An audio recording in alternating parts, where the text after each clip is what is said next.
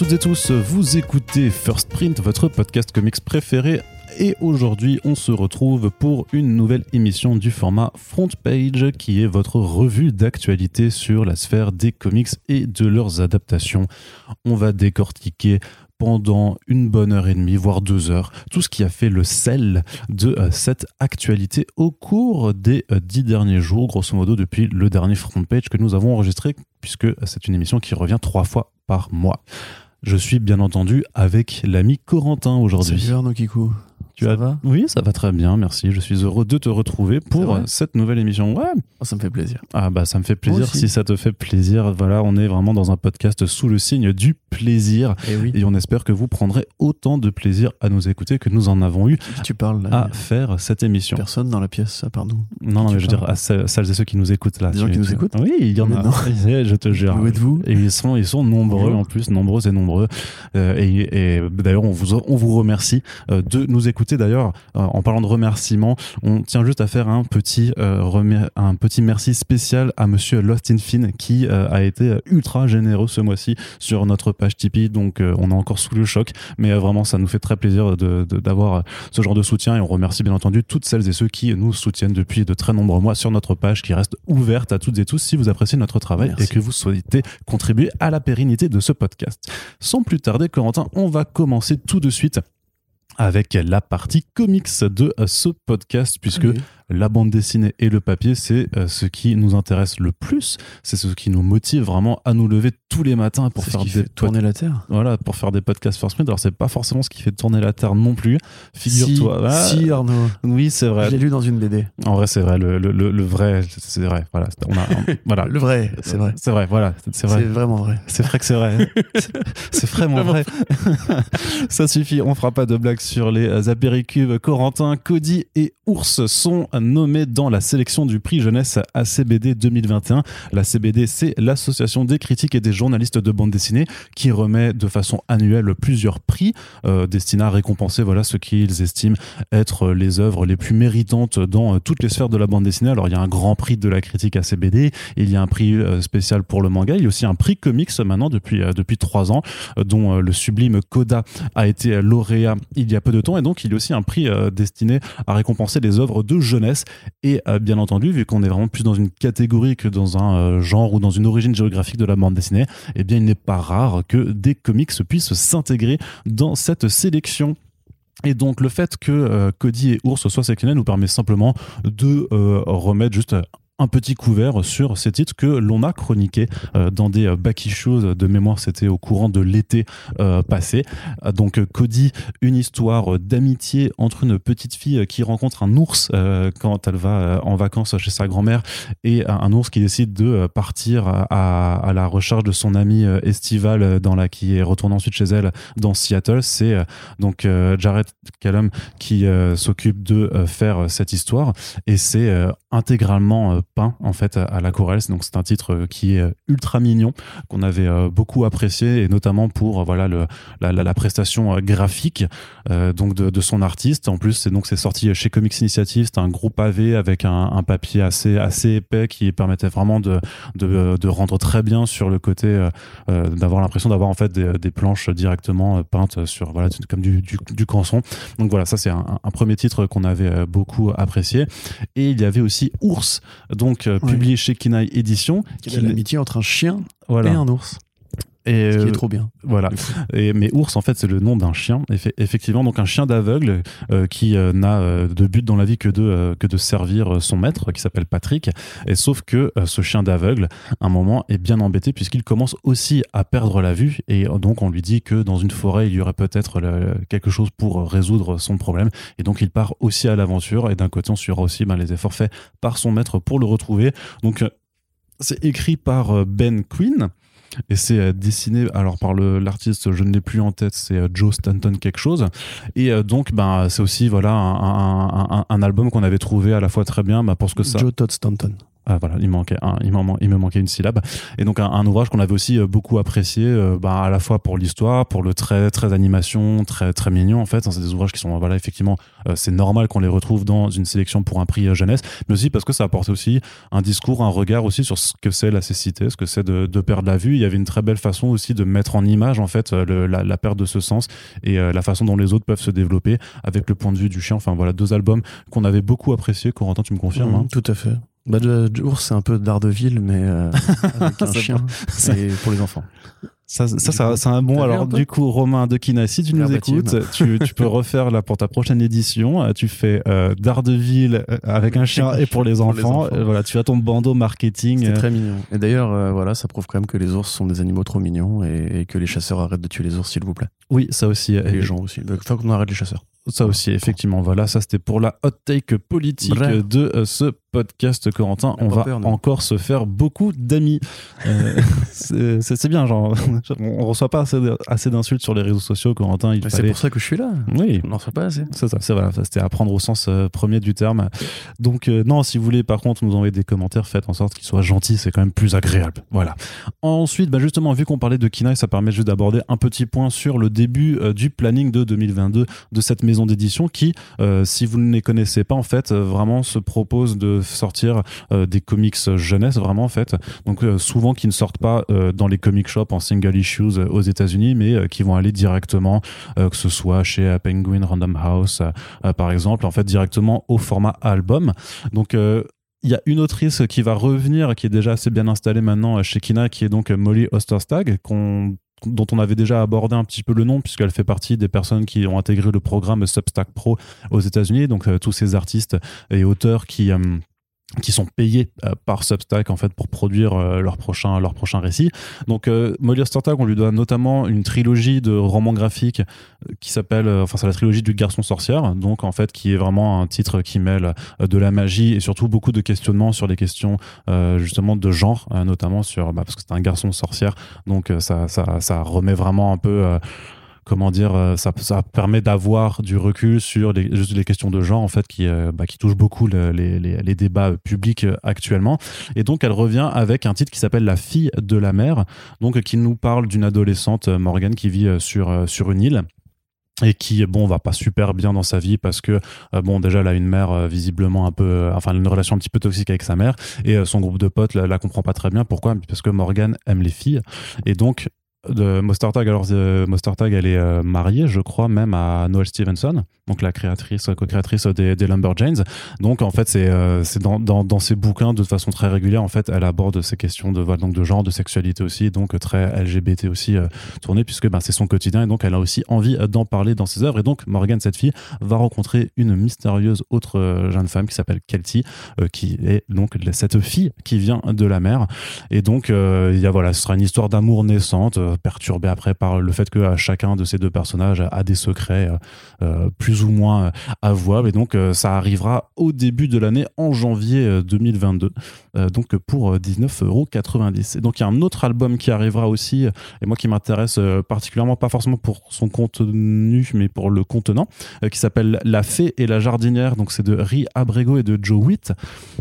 Donc en fait c'est là c'est vraiment un titre qui qui fait qui fait un peu appel aussi à de la fantaisie puisque ça te parle d'un monde en fait où euh, justement euh, juste pendant un certain temps c'était des, les fées qui s'occupaient de la sauvegarde de la nature sur Terre avant que les êtres humains arrivent et que en fait les jardiniers. Hein Et bousille la planète. alors ça oui, mais là-dedans en fait c'est plus que ce sont les du coup les jardiniers qui s'occupent du, euh, du monde végétal et donc on va suivre euh, la rencontre en fait justement entre une fée et, et une jardinière donc et cette fée notamment qui a des problèmes parce qu'elle n'a plus ses pouvoirs qui lui permettaient de de- d'agir sur le monde végétal et moi ce qui m'intéresse particulièrement là-dedans c'est que dafür. Avec cet album, Kinaï va faire euh, ce que d'autres éditeurs euh, justement qui font des comics jeunesse ont, fait avant, c'est-à-dire de proposer un album au format cartonné, grand format style franco-belge, alors que pour l'instant toutes leurs publications c'était du, format souple euh, et, euh, à moyenne taille en fait, comme on retrouve beaucoup en fait chez, euh, les éditeurs euh, jeunesse. Donc c'est notamment Bliss Edition euh, avec les ouvrages de Kay O'Neill qui a, fait ça, donc avec euh, bah, tout ce qui est la trilogie du Dragon T ou euh, Princesse Princesse, donc qui sort des albums, euh, donc qui techniquement ont été publiés outre-Atlantique à la base, mais qui, pour venir en France et peut-être pour que l'identification vraiment BD jeunesse soit plus perceptible à la fois par les libraires et par le lectorat, en fait, ben voilà, donc subissent une, un changement de format. Et vous savez que voilà, cette stratégie du changement de format, c'est quelque chose dont on a déjà beaucoup discuté dans First Print et qui, euh, euh, je sais pas pourquoi moi, me passionne particulièrement parce que j'ai envie de savoir si ça marche après sur le long terme. Euh, donc j'apprécie ce genre d'initiative, Corentin. Bah, je suis ravi de savoir que tu apprécies cette initiative. Hein, un petit commentaire sur, sur ce début de programme ou pas trop hein Pas de ouf, non. Enfin, c'est toujours intéressant de savoir ce qui se fait pour nos chères petites têtes blondes.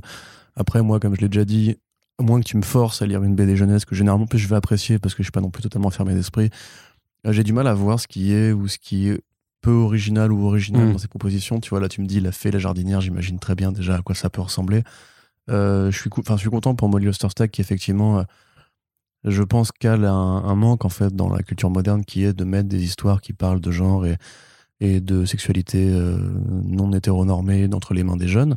Parce que c'est un truc que j'ai jamais compris, tu vois. C'est une censure qui a toujours été exercée sur les un truc histoires, entre guillemets, d'amour doivent être normal, donc hétéronormé pour les gosses, alors qu'il n'y a pas de raison, entre guillemets. Puis c'est quand même des, euh, des, BD, en tout cas, moi, de, de mon souvenir, que je n'ai pas pu lire en fait en, grandissant. c'est bah pas, je le regrette pas forcément par rapport à, à, à, ma propre sexualité, mais je me dis ça peut apporter en tout cas des points de vue ou tout, juste t'ouvrir à ces questions et pas euh, finir euh, bah, homophobe à 20 ans quoi après. Bah, évidemment, bien sûr, non, mais c'est tout à fait tout à fait vrai. Là, enfin, plus on présente aux, plus on présente tôt aux, aux enfants, aux gens en général, euh, le fait que ces, choses-là existent, qu'il n'y a pas de problème, que c'est naturel et normal, et que bah, c'est partie du vivant, de, l'humanité, etc., plus on peut faire changer les choses. Donc moi, je suis très content de ce point de vue-là.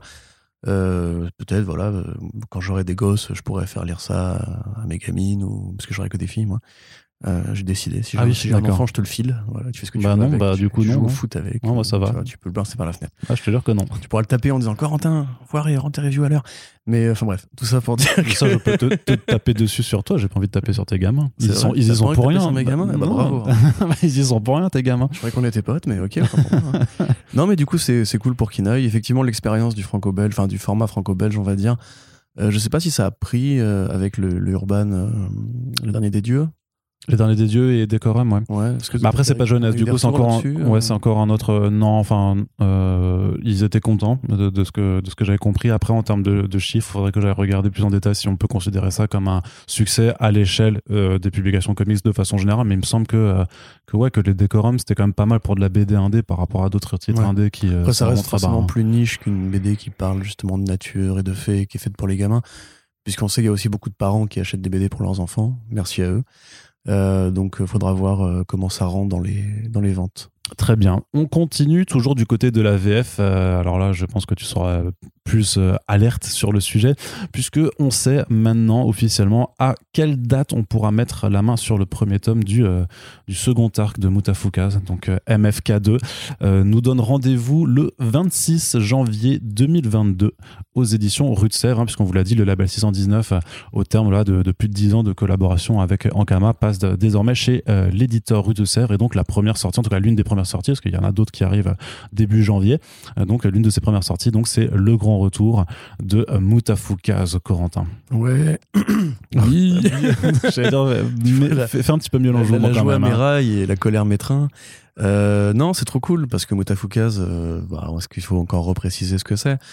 Euh, c'est une création de Run qui, qui a maintenant 15 ans. pour le premier tome, en tout cas, qui avait été édité chez 619, donc en Kama Édition à l'époque. Bah même c'était avant, enfin, c'était avant 619. Ouais, c'est ça, ça, ça précède un petit peu. Euh, voilà, la génération de créateurs qu'on connaît aujourd'hui avec euh, des singelins, des bablets, des mots doux, etc. Des mots doux, c'est rigolo. Euh, pardon. Donc c'est l'histoire d'Angelino qui est voilà un jeune, un jeune petit scooter, enfin jeune petit bonhomme à scooter avec une grosse tête ronde et noire qui va avoir un accident qui lui éveille des visions euh, paranormales, on va dire, et il s'aperçoit peu à peu que est-ce qu'il serait vraiment totalement humain? Est-ce que son pote, qui est le seul mec de la ville avec un crâne apparent et du feu autour, serait lui aussi totalement normal? Et s'engage une très longue course-poursuite, une très longue aventure dans les rues euh, de Dark Mid City, c'est-à-dire Los Angeles, où on croise comme ça tout un tas de, personnages en couleur, euh, souvent issu des sous-cultures, qui est un truc qui passionne vraiment Run, justement, l'iconographie des sous-genres à la marge de la culture populaire, on va dire, avec les luchadores, avec euh, les mecs des, des, des Yakuza, la mafia en général, les triades, euh, les, les gangsters du hood. Euh, et c'était vraiment une super bonne BD qui euh, avait duré 6 tomes, je crois, pour le. Non, 5. Enfin, 5 plus le tome 0, ouais, qui est plus, plus anthologique, on va dire. Mais euh, donc, ouais, c'était une super BD qui a vraiment lancé une sorte de mode de la, du, du néo-comics français. Euh, là, actuellement, on, on, était sur 86, qui était une, une forme d'hommage aussi rendu à, à, la première aventure de Lino Evans, puisque c'était un, un, remake au Far West. Euh, dont on reparlera pour la conclusion de la série dans, dans, dans les Back Issues, bien entendu. Avec grand plaisir. Et euh, bah là, voilà, enfin une suite, j'ai envie de dire qu'on l'attend quand même depuis très très longtemps. Euh, Ron, il a bien fait les choses. Là, il y avait une opération pour distribuer les premiers feuillets de Mutafocas qu'il avait distribué en convention à l'époque euh, pour les fans. Euh, au niveau du, coup de crayon, bah, il a rien perdu. Hein, Pépère, c'est toujours aussi beau, c'est toujours aussi rond, c'est toujours aussi pop, c'est toujours traversé de plein d'influences, du jeu vidéo, comics, au manga et tout.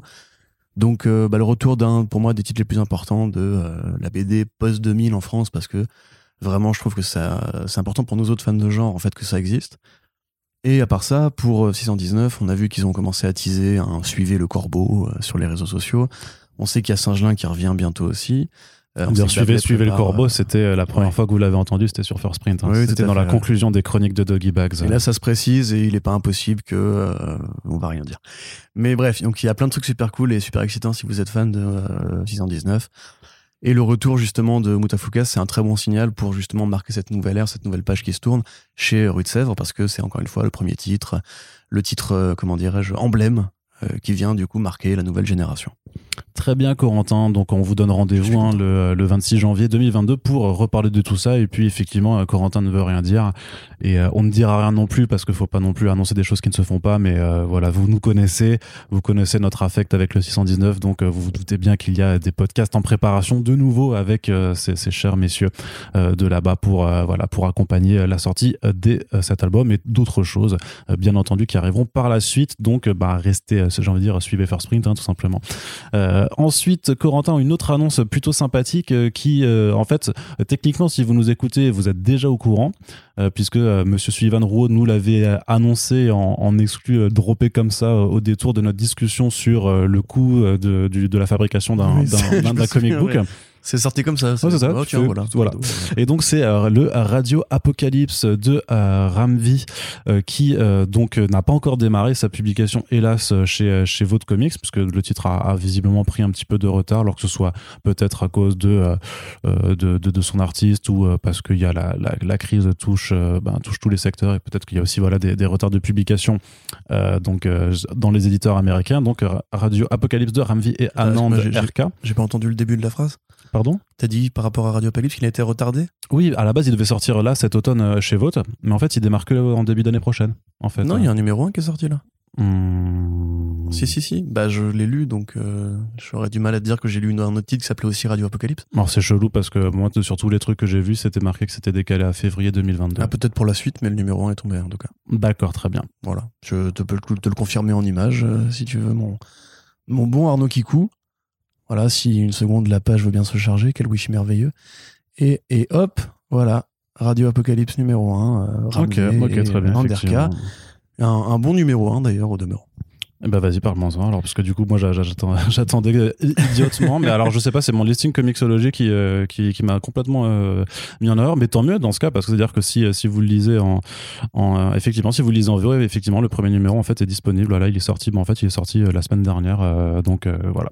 Je me, suis, je me suis planté, ça arrive. Tu voudras le cut ou on attaque Non, écoute, je vais pas le cut.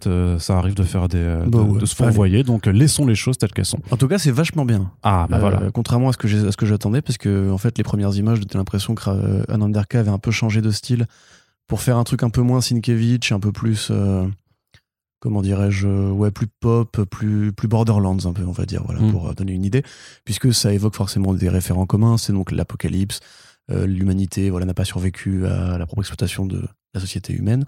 Et donc on est dans un monde assez assez désespéré, assez assez vide, assez noir, assez creux dans lequel, euh, alors il y a un peu une histoire d'amour au début, je vais pas tout vous, raconter, mais il y a un signal de radio qui émet en fait et qui, trace à, un point d'origine dans lequel on va suivre du coup bah, un personnage principal qui va essayer de se rendre à ce point d'origine où il y a une sorte de post-société qui du coup interroge un petit peu sur qu'est-ce qui a été fait après et quelle est ce, cette balise qu'on envoie de pas de détresse mais de divertissement on va, dire dans les ténèbres pour guider un peu l'humanité. Euh, pour le moment, le scénario, il faudra attendre de juger, mais ça participe un petit peu de ce qu'avaient fait déjà RK et, euh, et V. C'est marrant, leur nom de famille, c'est juste, bref. Euh, RK et V sur C'est des diminutifs, hein, parce que si tu veux, le, nom sinon de Anand, c'est euh, Radhakrishnan. Donc, voilà. Radhakrishnan Ouais. Ah, il est aussi d'origine sud-asiatique alors Très certainement, ouais. D'accord. Mais voilà, donc ça fait un petit peu le même thème par rapport à. pas forcément à la musique, parce que c'est pas exactement aussi musical que ça, que ça ne l'était pour Blue and Green. Mais il y a vraiment un côté, oui, euh, euh, ce personnage qui justement cherche du sens à travers euh, les ondes radio, on va dire, et les vinyles et tout. Il y a une imagerie du vinyle qui est convoquée. Il y a un côté, nous autres, qui, qui envoyons de la musique, qu'est-ce quel rôle on a, etc. c'est un peu moins horreur pour l'instant. C'est vraiment plus ouais, dystopie classique avec des militaires, etc. il y a encore des influences Sienkiewicziennes, notamment au niveau des designs des visages, sur un personnage qui apparaît à la fin du numéro notamment. Donc c'est super cool. Ramvé, on sait que c'est un gars qui, euh, enfin c'est un gars, c'est un auteur qui est de plus en plus important, qui commence à se placer, enfin qui s'est même bien placé chez DC Comics. Là, il fait, il opère un petit recul par rapport à ses séries en indé. Euh, qui travaille aussi avec Jonathan Hickman sur la création de 3W3M, Three Worlds, Three Moons, en tant que euh, concepteur de Bible, on va dire, c'est-à-dire qui mhm. participe à la création de l'univers, pas forcément encore à l'écriture des premiers projets. Euh, il est un peu partout en général, et c'est vrai que bah, on avait déjà vu, euh, nous, ces premiers projets arriver, on se disait, c'est sûr, ça va être un mec important, ça commence vraiment à le devenir. Euh, Sullivan, enfin, pardon, iComics, il a déjà une, main chez Vought, puisqu'il a déjà ramené, euh, merde, aide-moi. The Savage Change. Ouais, l'autre. The Plot. Voilà, merci, The Plot, de Hickson, du coup. Donc, euh, bah, c'est super sympa de, voir ça déjà arriver aussitôt, entre guillemets, parce que ça vient tout juste de démarrer en VF. Ouais, ouais, en VO. En, VO bah, après, tôt, c'est prévu, a priori, pour l'été, le, mois d'août 2022. Donc, ce sera encore. Euh, voilà, c'est. Euh, ouais. Bon, non, non, voilà, c'est pas encore tout de suite, tout de suite. Et puis, il faut quand même prendre en compte. Enfin, c'est une date prévisionnelle parce qu'on sait pas comment, la, justement, les, la pénurie de papier. Tout ça, voilà. Tout ça va se goupiller. En attendant, on vous le conseillera, a priori, hein, si ça prend mm. la suite que ça a commencé ça veut rien dire. Euh, si ça va vers là où on espère que ça va aller, on va dire plutôt, euh, on en reparlera d'ici là et on probablement en Back VO aussi, j'imagine. Ouais, bien sûr. Et euh, Layla Star aussi, je crois que ça avait ça n'a pas de date en France, ça encore? Non, pas encore, non. Ça, pour le coup, ce serait bien si un éditeur français nous écoute. Euh, ouais. Parce que c'est une très très bonne BD. Très très bien. Donc on vous reparlera de tout cela en temps et en heure, mais pour le coup, juste les effets d'annonce là sont, euh, plutôt, euh, font plutôt plaisir. Une autre aussi, qu'est-ce qui nous arrive du côté de la VF un peu? C'est juste les intégrales Panini Comics qui continuent de dérouler leur. voilà, donc c'est vraiment les, les, intégrales Marvel classiques, donc qui prennent année par année en fait les publications consacrées à un personnage avec des nouveaux volumes qui ont été annoncés pour le début d'année prochaine. Alors en l'occurrence, il y a des suites de séries, bien entendu, mais dans les nouveautés, on a du Namor, on a du Champions et évidemment, on a aussi du Morbius. Alors, pour, euh, notamment pour Namor et pour Champions, en fait, il y aura pas, c'est pas forcément des séries régulières Namor ou, euh, ou Morbius euh, qui, qui étaient publiées comme ça, donc ça va en fait compiler pas mal de numéros, mais qui reprennent la première apparition du personnage ou ensuite les numéros de séries qui faisaient apparaître ce personnage, par exemple, donc sur, sur Morbius, par exemple, donc ses premières apparitions, c'est dans le, le, le diptyque Amazing Spider-Man 100 à 102. Et après, en fait, tu vois que les numéros qui sont euh, contenus, c'est euh, Marvel Team Up, Vampire Tales, euh, Fear notamment. Vampire Tales, c'est super cool quand même. Ouais. Parce que c'est vraiment une série en noir et blanc qui était faite vraiment en mode, en mode horreur esthétique. En mode eerie, creepy. Ouais, un petit peu, mm. ouais, c'était un bon comics d'horreur des années 70. Des années 70, Namor, par contre, oui, donc là, c'est vraiment une très grosse période qui est couverte, puisque ça prend de l'année 39 jusqu'à l'année 67. Donc c'est une bonne grosse intégrale, on va dire. Mais ça correspond aussi au fait que le personnage, bah, après la guerre, comme tous les super-héros, a disparu. Hein. les personnages comme ça, un peu disparus. Et euh, la principale série, a priori, ça devrait être la série ben, euh, Mariner. Hein. Non, non, non, c'est euh, Taste to Astonish d'abord. C'est En fait, tu as, la première apparition dans le Marvel Comics, hein, évidemment. Et ensuite, tu as, un, un bout de Daredevil 7. et ensuite, c'est Taste to Astonish 70 à 87. Il n'y a pas la série de 30 numéros qui avait été faite Ce sera après, je pense. Ce sera D'accord, ok. ok, ok. Bah ouais, donc Namor, submarinier, voilà, c'est c'est c'est le Aquaman. Le submarinier? Bah, je sais pas parce que est-ce qu'ils ont pas traduit ça par sous-marinier? Est-ce que vu qu'ils traduisent tout, euh, je me suis dit. Bah, ils traduisaient jusqu'à une époque, ouais, mais. Euh. le Submariner, du coup. Euh, qui est donc voilà le, Aquaman, on va dire, de Marvel. Quoique, voilà. Est-ce que Aquaman n'est pas le Namor de, de DC. Moi, je verrais ça plutôt dans ce sens-là, quand même, en termes de, chronologie. Ouais, mais non? toi-même, tu sais que c'est Aquaman le meilleur. mon gars. Oui, c'est quand même Aquaman. alors, fais gaffe, Toujours, peut-être euh, peut-être que alors, tu t'es déjà mis à dos les chasseurs, maintenant tu vas te mettre à dos les fans de Namor, euh, s'il te plaît. Les fans de Corentin. Mais oui, mais il y a. des- Mais Ces arrête. petites oreilles, là hein, mais t'es malade.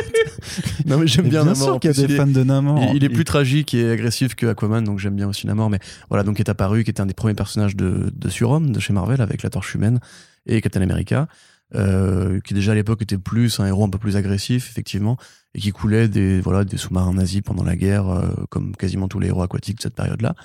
Donc euh, c'est chouette pour lui. Morbius, comme on l'a dit, donc c'est plutôt des apparitions compilées parce qu'il n'y a pas vraiment eu de série importante Morbius avant les années 90. Ouais, puis après, ils ont, de toute façon, ils ont aussi annoncé un, un volume en Marvel Deluxe avec la série Morbius des années 2010, là, de, de 2013, je crois. Donc, ouais, euh, de qui- Joe Kitchen, de Joe j'ai. euh, Ouais, ouais. Et je donc, sais plus tu, qui. donc tu vois, le- ce- ce- le- cet album-là, en fait, ils en font pas une intégrale, du coup, c'est puisque c'est juste un tout petit volume, en fait, ils le font voilà, en, Tout à fait. en mode Deluxe. Et les Champions, alors attention, ce n'est pas du tout, ça n'a ça n'a rien à voir avec la série Champions euh, des jeunes héros, on va dire, de Marvel. C'est en l'occurrence une série qui euh, compile différents personnages beaucoup plus secondaires, on va dire, cette période-là. On est entre 75 et et 78. C'est Don Heck, je crois, majoritairement. Euh, bon, on est plus dans, l'ordre du secondaire. J'ai, du- mal à, m'expliquer pourquoi celle-ci particulièrement. Après, c'est bien que Panini veuille, vraiment euh, bah, ouvrir les archives de Marvel, y compris pour des projets moins en vue. Donc, euh, bah, c'est très chouette. En l'occurrence, moi, j'aime bien ce format-là. C'est vrai que j'ai un peu découvert en médiathèque. Bah, Euh, complètement, moi aussi. hein. moi, genre, je me rappelle très bien. Enfin, j'ai vraiment des souvenirs de, de l'intégrale du Spider-Man avec le tout premier volume. Ouais, carrément, euh, avec le papier glacé. euh, Mm. Mais qui était une très bonne idée. Enfin, qui était une façon, grosso modo, simplement de, de dire aux gens, pour les vrais acharnés qui veulent commencer les comics par le numéro 1, entre guillemets, et tout rattraper, bah, chez Panini, c'est possible et ça, c'est plutôt cool. Euh, maintenant, oui, voilà, le fait de faire Morbius parce que le film, euh, ou même le fait de la- faire la série de 2010 parce que le film, moi, j'avoue que j'ai des bons souvenirs de Vampire Tales que j'avais lu euh, il y a assez longtemps maintenant. Mais par contre, la série 2010, je pense pas que ce soit un investissement majeur, surtout que le film a l'air d'être très autonome et pas forcément fait pour les fans de comics. T'as- t'as mal dit nul, Oui, du coup. oui, mais j'essaie d'être, euh, tu vois, t'es parce que je me suis déjà vu beaucoup de gens ados là, donc euh, Oui, c'est vrai, effectivement, on peut, on peut limiter la. les fans de Venom. bah, Après, est-ce qu'ils nous écoutent encore les fans de Venom? Non. Est-ce qu'ils existent d'ailleurs Oui, bah oui, 454 millions de dollars au box-office, ces gens-là. T'as vu et- des gens défendre le film sur les réseaux, genre dire c'est pas si mal. Oui. Ah ouais? Oui, oui, oui. C'est vrai? Bah oui. Mon dieu. Bah oui, bah ça, ça arrive. écoute, hein. Encore, franchement, si le plus gros problème de l'humanité c'était juste les gens qui ont aimé Venom, euh, je pense que l'humanité irait, irait bien en fait. Si c'était vraiment tu sais, le seul problème qu'on avait dans le monde, c'était juste qu'il y ait des gens qui aimaient un film de merde. Franchement, on serait Tu devais choisir entre le réchauffement climatique et Venom 3. Genre lequel t'annules en premier Là, je sais pas. ça, je, là, je t'avoue que tu me poses une colle quand même, hein, parce que autant le réchauffement climatique, j'avoue, c'est plutôt sévère, mais autant Venom 3, euh, oh, ça me met quand même tellement mal au fond. Dites-nous dans les quoi. commentaires. c'est ça. Est-ce que vous préférez, vous préférez quoi Une augmentation du niveau de la mer de 2 mètres d'ici 2050 ou Venom 3 Franchement, le, le- le débat peut se poser. C'est le fameux jeu des questions à la con. Tu préfères avoir un œil dans le cul ou euh, te chier quand tu parles, tu vois? Enfin, c'est des trucs horribles. T'as dit, voilà, t'as fait une blague Désolé, sur le... pardon, non, mais c'est- t'as fait une blague sur le caca, forcément, ça, ça marche Oui, t'as vu, c'est Voilà, facile, en fait. C'est très fort. tu sais, les gens demandaient des blagues sur les pitchs, pas des trucs comme ça euh, en bas de la ceinture. Ils font un peu de raffinement dans First Non, mais t'as déjà joué à ce jeu quand même. quoi. Des questions impossibles. euh, Tu préfères euh, coucher avec ta mère et pas t'en souvenir ou tu Ah oui, mais moi c'était plus des trucs vraiment trash. C'était vraiment, est-ce que tu préfères, je sais pas, t'as un groupe de potes, est-ce que, ouais, est-ce que tu préfères te brosser les dents avec le sperme avarié de Christophe Ah. plutôt que ce genre de choses là, tu c'est Non, bien plus dégueulasse. Ah bah, quand tu fais des questions dégueu, faut y aller vraiment dégueu. D'ailleurs, on s'excuse pour les, les moins de 18 qui auraient pu nous écouter. euh, oui, voilà. moi, Ne- vous, avez, vous, vous allez sûrement y jouer un jour. Ne aussi. vous brossez pas les dents avec du sperme avarié, c'est vraiment pas ouf. Allez, Je Corentin. parle d'expérience. Ah, je ne sais pas, je ne sais pas, Corentin. là, Laissons le mystère planer euh, sur, plein de sur ce genre de, de, sur de, ces déclarations. C'est très bon pour les mailles. Allez, Corentin, Ah, on continue, dégueu, on continue euh, pour les quelques personnes non horrifiées qui n'ont pas appuyé sur stop euh, il y a 30 secondes avec de la VO maintenant. On passe du côté de Image Comics avec un crossover. Alors non, pas le crossover de Donny Cates, hein, mais bien un crossover qui s'annonce euh, et un spin-off pour l'univers de Radiant Black l'univers de super-héros fomenté par Cal Higgins. Et donc de super-héros très très inspirés par le euh, Tokusatsu. Donc et les, et les Super Sentai parce qu'il y a vraiment une imagerie qui voilà enfin c'est c'est le Ultraman de Cal Higgins hein, grosso modo. On peut, on peut le c'est dire ça comme ça. Le deuxième Ultraman de Kyle Higgins, puisque Kyle Higgins avait bien fait la série Ultraman. oui euh, aussi du coup bah, putain ça se trouve en fait tu sais il a dessiné euh, Ultraman il a fait eh mais j'aime bien enfin il a écrit Ultraman il a fait mais j'aime bien et si je faisais la même chose c'est pas impossible parce que c'est pareil là il a embauché du coup Ryan Parrott euh, pour le scénario du fameux spin-off dont tu parles qui s'appellera donc Roxanne Ryan Parrott qui a fait les Power Rangers. Voilà, qui est le lead scénariste des Power Rangers depuis de, Boom Studio, mm. depuis un assez long moment maintenant. Et donc effectivement, Radiant Black qui partait de l'idée en fait de mettre un peu de d'humanité, de propos un peu plus noirs dans le thème des Power Rangers, on va dire. Avec un mec qui a ses pouvoirs alors que c'est un quarantenaire qui galère, grosso modo. C'est ça. Et là, en l'occurrence, pour Roxanne, c'est un peu la même chose, puisque, euh, bah, a priori, c'est un personnage qui hérite des pouvoirs de son père, mais que c'était un, père absentéiste. Il comprend après la mort de son père que son père était absentéiste parce que c'était un super-héros. Et donc, il y a un propos sur le, le père qui est parti acheter des clopes, euh, en l'occurrence pour combattre un kaiju, mais qui est parvenu ensuite, et qui doit bah, composer avec cette espèce de, de leg euh, et ses pouvoirs dont il a hérité, mais qui n'en a pas forcément envie, qui doit faire la paix avec l'héritage de son père, etc. Donc euh, toujours le même, la même optique. Il y avait déjà eu un premier spin-off, pardon, financé sur Kickstarter qui s'appelait Inferno Girl, dont là pour le coup j'ai pas le, synopsis en tête, hein, je vous avoue, mais ça fait effectivement un petit univers, euh, enfin une petite poche d'univers avec trois personnages centraux qui seront tous introduits dans le crossover Supermassive qui sera un truc de un numéro de 48 pages a priori euh, prévu pour février qui a été annoncé dans les sollicitations. Je me rappelle beaucoup ce qu'a fait au final Todd McFarlane avec son euh, Spawns Universe qui était aussi le, one shot qui en fait était le prémisse à l'expansion de l'univers Spawn avec ensuite les séries King Spawn, Gunslinger et The Scorched. tout à fait. Bah, encore que beaucoup de ces personnages, enfin le concept de Spawn, en, l'occurrence, avait déjà été fait de base pour générer des spin-offs. T'avais Sam Twitch, t'avais Angela, t'as toujours eu des Spawn the Undead, euh, Mais aujourd'hui, quand même, dans le présent, c'est un peu plus rare de, de voir un univers de super-héros qui apparaît et qui, enfin encore qu'il y, y a, évidemment Black Hammer, mais c'est encore très différent, euh, qui immédiatement génère des petits spin-offs qui vont après se croiser et tout. Bah, c'est ambitieux de la part de Wiggins. Euh. Ouais, parce que Radiant Black, enfin Radiant Black, c'est vrai, qu'on, c'est vrai que nous, il euh, faudra, faudra, qu'on, vous fasse un, un petit topo de, de, rattrapage. Mais c'est un titre qui marche bien aux États-Unis, du coup. C'est, une des créations Image Comics de la dernière année qui a quand même un succès assez, assez confortable. Et c'est pour ça, bah, de toute façon, il n'y a, pas, y a, pas de, y a pas de secret. S'il y a des spin-offs qui, qui sont faits, c'est que il y a un succès derrière aussi que les gens sont plutôt, plutôt amateurs de ce genre de choses. Et ça, me, ça nous fait rappeler que il y a des mois, c'était notamment Rich Johnston de Bleeding Cool qui avait dit il allait avoir un nouveau crossover de super-héros chez Image Comics et euh, en fait euh, eux-mêmes c'était un peu fourvoyant en pensant que c'était sûrement une sorte de retour vraiment aux, héros Image Comics des, années 90 et qu'ils allaient refaire une sorte de Image United. A priori, Johnston est, donc est revenu sur euh, sur ses sur ses propos au moment de cette annonce-là donc ce serait ça en fait le crossover de super-héros mmh. qui était qui était fomenté. Donc peut-être moins ambitieux que ce qui était supposé, mais ambitieux à, à son échelle malgré tout. Il était déjà revenu en disant qu'en fait, il s'était gouré en voyant la série crossover de Donny Cates qui allait arriver, que c'était peut-être ça. Puis après, il avait parlé des séries Spawn en disant ah, c'était peut-être ça. Et en fait, finalement, a priori, c'était plus ça. Donc, euh... ouais, vraiment en fait la gueule des listings qu'il a pu voir ou des, échanges de mails. Parce qu'en fait, si ça se trouve, il a juste lu euh, crossover, euh, nom de code, enfin nom de code crossover Image Comics et en fait, il est peut-être pas alors d'habitude, non, d'habitude il est assez juste, mais peut-être que là il chez, est... chez DC, il est, chez Image, c'est un peu moins scoop. Enfin, il a moins de, de grosses mm. exclus.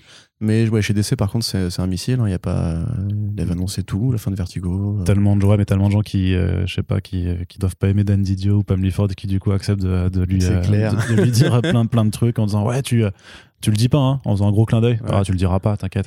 C'est comme ça. Bah, du coup. Je pense que c'est tous les assistants de Scott Lobdell, en fait. Euh, s'espérait secrètement que ça ferait un shift assez gros pour le faire tomber.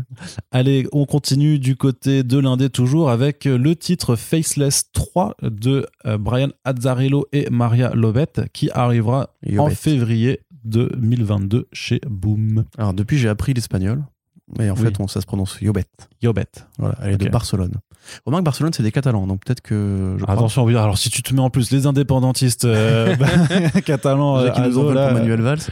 Euh, ouais, chez ça, ils, ont, ils, ont, bien raison. Ça, mais tout à fait, bien sûr. Mais nous aussi, on, s'en veut pour Manuel Valls. je suis sûr que même la mère de Manuel Valls s'en veut pour Manuel Valls. Je sais pas s'ils se parlent encore.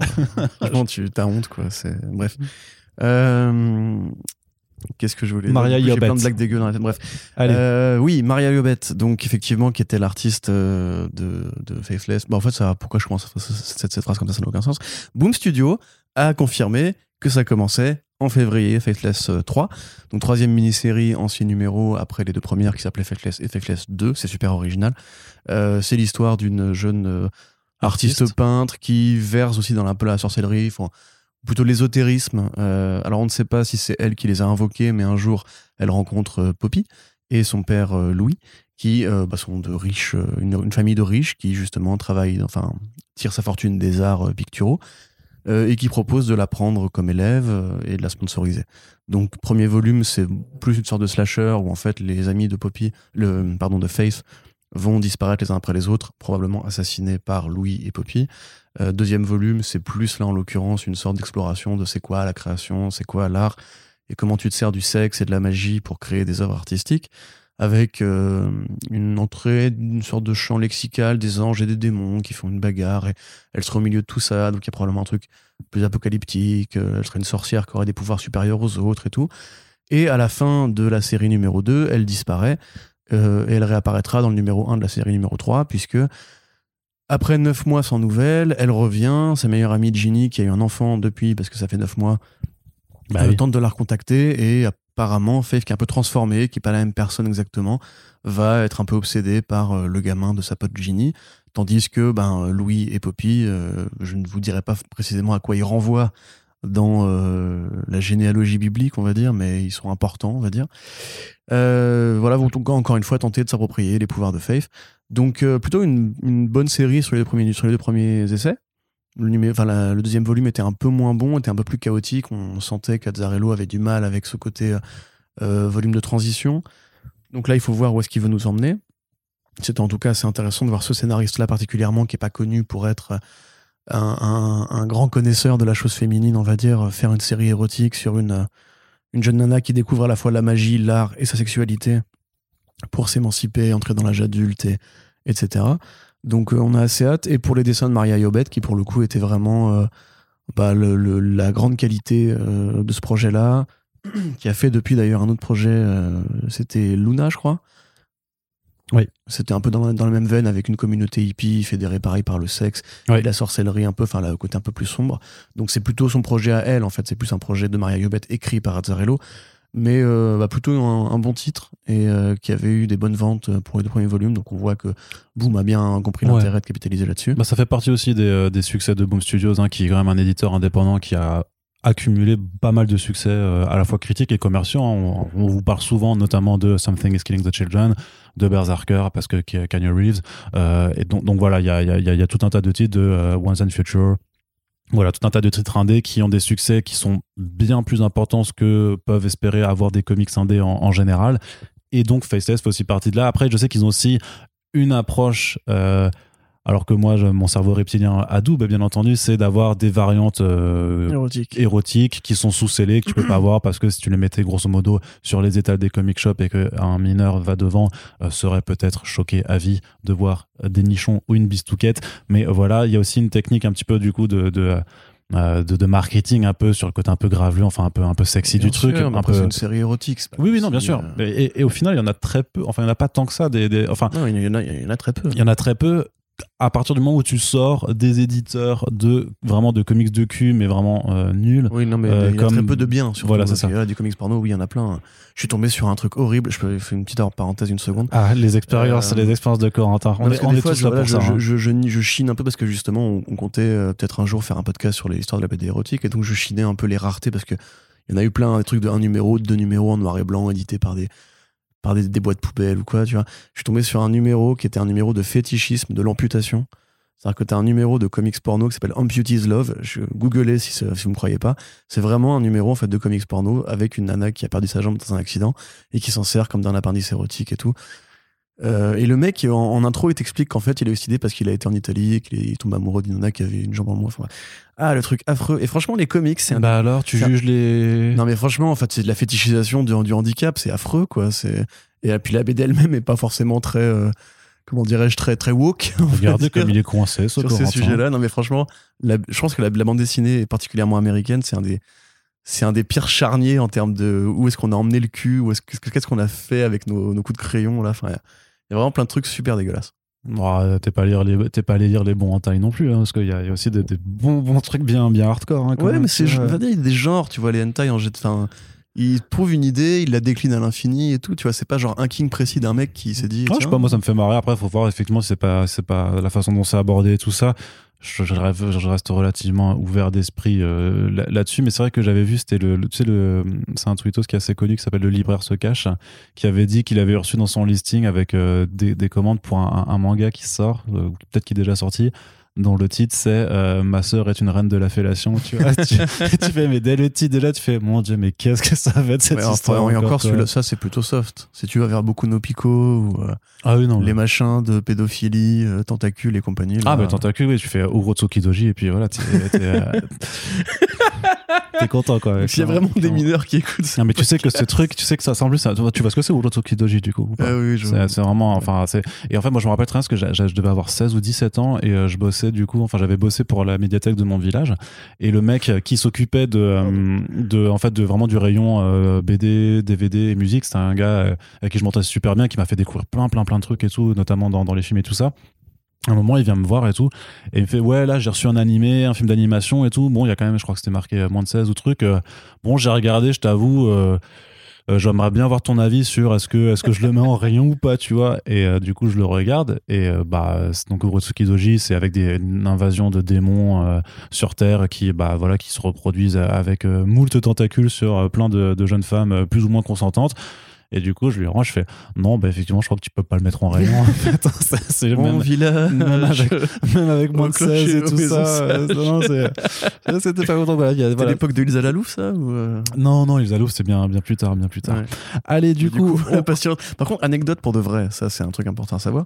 Je me souviens plus du nom de l'artiste, mais le tentacle porn au Japon, en fait, ça vient d'un truc tout bête, c'est qu'au Japon, t'as pas le droit, dans toute forme d'art, enfin à l'époque, de montrer euh, bah, Un zizi, oui. voilà. Hmm. Et du coup, t'avais un artiste qui s'est dit, tiens, ça par contre, c'est pas censuré. Bah oui, parce que c'est des s'inspirant tentacules. d'estampes érotiques qui justement déjà présentaient le, le calamar comme une sorte de créature euh, voilà sexy euh, il a du coup créé en fait il a recréé plein de scènes du coup de, de X avec des Mhm. tentacules et ça a créé un genre qui maintenant fait partie des pires stéréotypes que tu peux avoir sur le Japon Ouais, donc franchement bravo à lui il a réussi à matrixer toute une culture qui fait que maintenant tous les japonais passent pour des pervers. De jusqu'à la fin des temps bah, de toute façon, c'est- c'est c'est la faute à la censure. hein. S'il n'y avait pas eu de censure. euh, et voilà, voilà. putain mais après ça rend créatif Ah, clairement, non, mais clairement, parce que les, les designs, du coup, enfin, il y a quand même des trucs, tu sais, parfois, c'est vraiment le il truc. faut pas qu'on le fasse ce podcast que des pornos partir en couille On va parler que de trucs ultra déviants, ultra bressons et tout, mais c'est ça, mais t'as les invasions de robots avec des triple bits rotatives, machin. En vrai, faut du design, tu vois, faut de Ah, l'imagination mais dans pour inventer ces trucs-là. t'as un mec qui se transforme euh, en bite, euh, qui explose après. Non, c'est ça. T'as un mec qui a une gueule avec. Enfin, c'est c'est- c'est un- c'est une foufoune, quoi. Enfin, t'as plein de trucs super Enfin, c'est pas, c'est hein, pas, coup. c'est pas, c'est pas nouveau que le, le sexe a toujours été, euh, enfin, source de créativité. Enfin, même dans la, tu sais, on, on, on a un podcast qui arrive bientôt sur la sé- série Harley Quinn. Mais moi, je me rappelle, tu sais, qu'il y a un moment, ils vont dans, je sais plus, si c'est pour la forteresse de solitude ou qu'ils ouvrent une- un, un trou dans la glace qui ressemble du coup, bah, bah, à une vulve, quoi. Les- littéralement, ils font même une blague dessus, en fait. Ouais. C'est-à-dire qu'il y a des, voilà, des, des représentations d'iconographie qui, euh, qui se retrouvent, bah, à tous les endroits de la pop Mm. culture euh, de, de toute façon. C'est même un sous-genre, en fait. Puis j'ai envie de dire qu'il y a même un mec qui envoie des fusées dans l'espace en forme de bite, tu vois. Donc, euh, euh, Bien sûr, dans mais le tu réel. prends, regarde, tu prends Asher Giger. Euh, Ah oui, c'est- bah ouais, c'est ultra sexuel, Très érotique. ouais. Ah et oui, en fait, quand tu sûr. regardes bien, Alien, c'est une allégorie de l'agression sexuelle, du Mm. viol et tout. Enfin bref, c'est passionnant, hein, les gars. Vous êtes venus pour écouter l'actu BD et vous repartez avec plein de super Plein d'anecdotes sur, sur Plein le de conseils d'œuvres. Allez, du Par coup. contre, ne regardez pas beaucoup Pico, c'est vraiment affreux. hein. C'est pour le coup, euh, c'est c'est juste malsain. Allez, Pas de. On continue sur un truc beaucoup plus euh, bon enfant, puisqu'on parle, on passe du côté euh, mainstream des, comics en VO, donc euh, notamment chez DC Comics. vous pourrez être certain qu'il n'y aura pas l'ombre d'une fesse ou, d'un truc sexuel. En l'occurrence, une nouvelle mini-série Shazam qui promet de nous montrer Mary Marvel dans le rôle titre. Ouais, alors. C'est du comics politiquement correct, Arnaud. Ah bah, ça me semble être bien une œuvre wokiste. It's, it's woke garbage. Non, oui, donc euh, Mary Marvel, qui est euh, l'un bah, l'un des premiers personnages en fait de dérivation féminine basée sur un héros masculin. Parce qu'il faut dire ce qu'il faut dire ce qui est au départ, c'était ça. hein, Ça datait de quand du coup? 1942. Oh là là, la société est Bah déjà oui, tellement putain. wokiste dans les années te rends 40. compte à l'époque, Ah hein, là là. franchement. Mais en même temps, à l'époque, tu vois, on combattait les nazis et, et apparemment, ils étaient pas si méchants. Donc, euh, ils reviennent un peu à la mode en ce moment. Mais euh, donc, non, effectivement, Mary Marvel et en général la Marvel Family, parce qu'à l'époque, on parlait bien de Captain Marvel et pas de Shazam, qui était juste le cri de guerre et le nom du sorcier, euh, avait inspiré comme ça une, une série de clones, en fait, où, où tu avais voilà, le tonton, euh, le, petit frère, euh, la frangine, le toutou, enfin, en l'occurrence, je crois que c'était un lapin.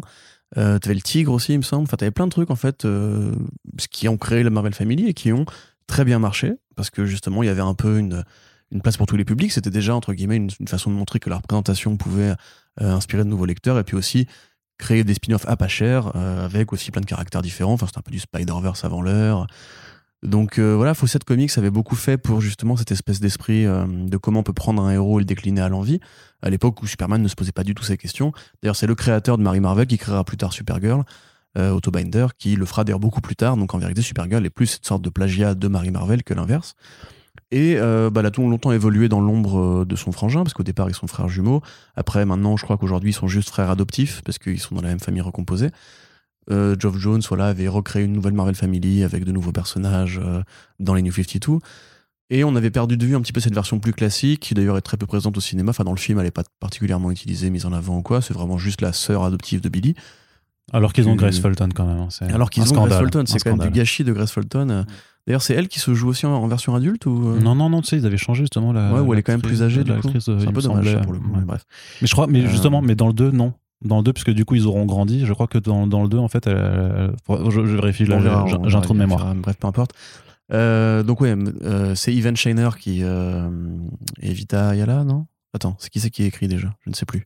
Donc c'est Ivan Shiner qui est un artiste très connu sur les séries Shazam, qui avait fait notamment des, du Shazam sur euh, Convergence, qui avait fait aussi des séries Shazam euh, autonomes, qui est un grand passionné de l'imagerie de Shazam, mais qui trouvait que ça tournait un peu en rond en fait, qu'il avait un peu tout dit avec le personnage et qui se sentait pas de revenir avec juste euh, une nouvelle aventure de Billy. Donc il a proposé une aventure de Mary Marvel en se disant euh, c'est assez logique vu que c'était la première à avoir été inventée après lui que si jamais il arrive un truc à Billy ce soit elle qui devienne la nouvelle porteuse des pouvoirs de Shazam c'est-à-dire la nouvelle avatar de Shazam et pas juste la sœur du héros. Et donc c'est symbolique hein, évidemment tout ça n'a ça veut pas dire que Billy est annulé de la continuité puisqu'en l'occurrence il se sacrifie pour sauver la Terre. Et donc c'est à elle plus âgée euh, de reprendre le costume. Et même pas forcément puisqu'en fait sans Billy pour euh, partager les pouvoirs avec le reste de la famille c'est redevenu une civile elle a été à la fac et peut-être qu'elle n'a pas envie simplement de devenir une super-héroïne, surtout après la mort de son frère. Donc voilà, c'est un- une mini-série en quatre numéros qui va ab- aborder la, question de la responsabilité, de est-ce que, quel choix tu fais quand tu rentres dans l'âge adulte? Est-ce que tu veux euh, vivre une vie normale? Est-ce que tu veux vivre- vivre une, vie- une vie particulière, etc. Donc même ça, en fait, juste le principe de la question, parce que par rapport à ce qu'on a dit au début de ce sujet, euh, il y a évidemment plein d'abrutis qui se sont dit ouais c'est série JW machin etc en pensant parce que des, des rédacteurs mal intentionnés ont évidemment titré qu'elle allait remplacer Billy Batson Ils ont même dit ah, qu'elle va le grand remplacer. voilà hein, je qu'elle va le hein. grand remplacer oh mon dieu ils viennent pour nos femmes et nos enfants Euh, Alors tu sais, en plus, on parle d'une mini-série hors continuité de ça, 4 numéros voilà. et c'est c'est là, la, je te dis c'est la je fin du je monde. pense vraiment que ces rédacteurs savaient très bien ce qu'ils faisaient en, en titrant comme ça parce que Ouais, ouais. Évidemment, Billy Batson et Shazam sont encore en activité dans l'univers dans l'univers d'essai classique. Il n'est pas question de remplacer Billy par Mary Marvel dans le canon. C'est juste une série sur ce personnage, comme on fait Supergirl Being Super ou Supergirl Woman of Tomorrow à côté. Euh, c'est pas parce qu'elle a le rôle titre que forcément Superman disparaît, tu vois. Enfin, oui, mais moi, ça me dérange quand même, euh, s'il te plaît, que dans toute la production de DC Comics, il y ait une mini-série euh, avec une héroïne, alors que bon, euh, ça suffit, quoi. Non, mais c'est vrai. Franchement. C'est incroyable, ça. Et, et moi, mes que c'est héros. la honte d'être- d'être un mec hétéro, c'est Mais ça ouais, c'est ça. C'est- has-been. Alors, c'est Asbin Et moi, et mes héros masculins euh, virils, ils sont où Bah, ils sont. enfin, alors, je vais te lister du coup les titres des héros Moi, je les vois pas. Moi, je vois plus que Marie Marvel. Et voilà, maintenant, c'est Marie Marvel Comics, quoi, s'il te plaît. Non, mais du coup, voilà, pour euh, résumer, c'est quand même plutôt cool déjà de revoir Shiner euh, faire du, du Shazam. Euh, je, franchement, je n'ai Ah oui, bah, même pas envie de dire que c'est une série féministe à, à un moment donné parce qu'on n'en a rien à foutre. Ouais. C'est- C'est une série sur un personnage qui se trouve être une nana, qui se trouve être présente depuis longtemps avant que la plupart des super-héros aient été inventés. Euh, homme ou femme, d'ailleurs, elle était là avant Wolverine, elle était là avant tous les personnages que vous connaissez, elle était là avant Hulk, avant le Fantastic Four et compagnie. C'est bien naturel et normal qu'elle ait droit à sa série à elle pour ses 80 ans. Elle était là avant Alan Moore, quand même. Elle était là avant l'amour, elle était là avant, avant nous, elle était là avant, avant First Sprint, quand même, tu te rends compte hein, Ouais. A longtemps avant First Sprint, putain. Mais non, mais du coup, voilà, c'est super chouette. Moi, limite, le seul reproche que j'aurais à faire, justement, c'est que ça ne dure que 4 numéros. Mm. Parce y a Bah après, Evan Shiner, il a du mal à tenir sur, sur, des, longs, sur, des, longs du- sur des longues durées. Ouais, donc Strange Adventures, il était quand même là pour la moitié des numéros et ça fait 12. Ouais, 12, mais ils l'ont euh, préparé bien, bien en avance, hein, euh, Strange bah, Adventures. il y, que avait eu des retards aussi, aussi. euh. Mais euh, c'est euh, Josie, Josie Campbell, du coup, qui est la, qui est la scénariste.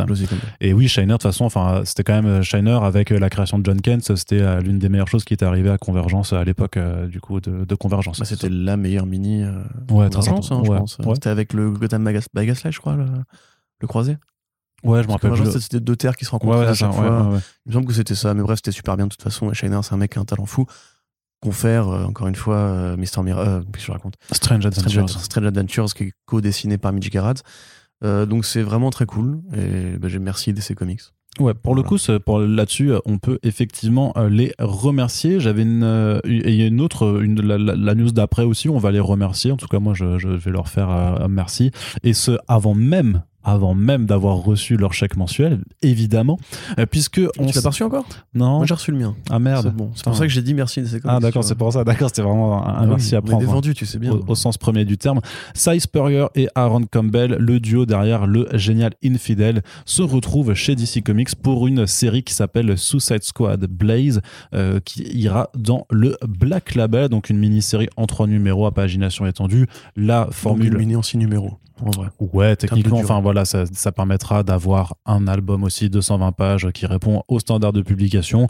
Donc là-dessus, pas de euh, grande surprise. Avec une, composition pardon, de la Suicide Squad qui évoque largement celle du film de James Gunn, puisque on a Peacemaker, Harley Quinn et King Shark et également euh, Captain Boomerang et donc en fait euh, ils vont être eux-mêmes en fait les mentors d'une nouvelle d'un nouvel d'un nouvel ensemble de prisonniers qui en fait ont la particularité d'avoir des pouvoirs mais euh, des pouvoirs qui euh, littéralement les font en fait se consumer. C'est-à-dire que leur espérance de vie est limitée à grosso modo 6 mois. Et le truc euh, fait que quand l'un d'eux meurt en fait les autres se partagent euh, on va dire la quantité de pouvoir euh, qu'il avait. Donc c'est-à-dire que techniquement si l'un tue les cinq autres il deviendra ultra méga puissant euh, de façon voilà à, rivaliser avec euh, les plus grands super-héros de l'univers d'ici. Et donc arrive une mission où euh, ce petit groupe est pris en charge donc par Harley et sa bande euh, pour éliminer une menace d'un niveau Superman donc c'est déjà assez costaud. Et sauf que voilà euh, il y a un des membres de, ces Blaze euh, qui euh, lui a ses propres intérêts notamment enfin une histoire une intrigue amoureuse de son côté.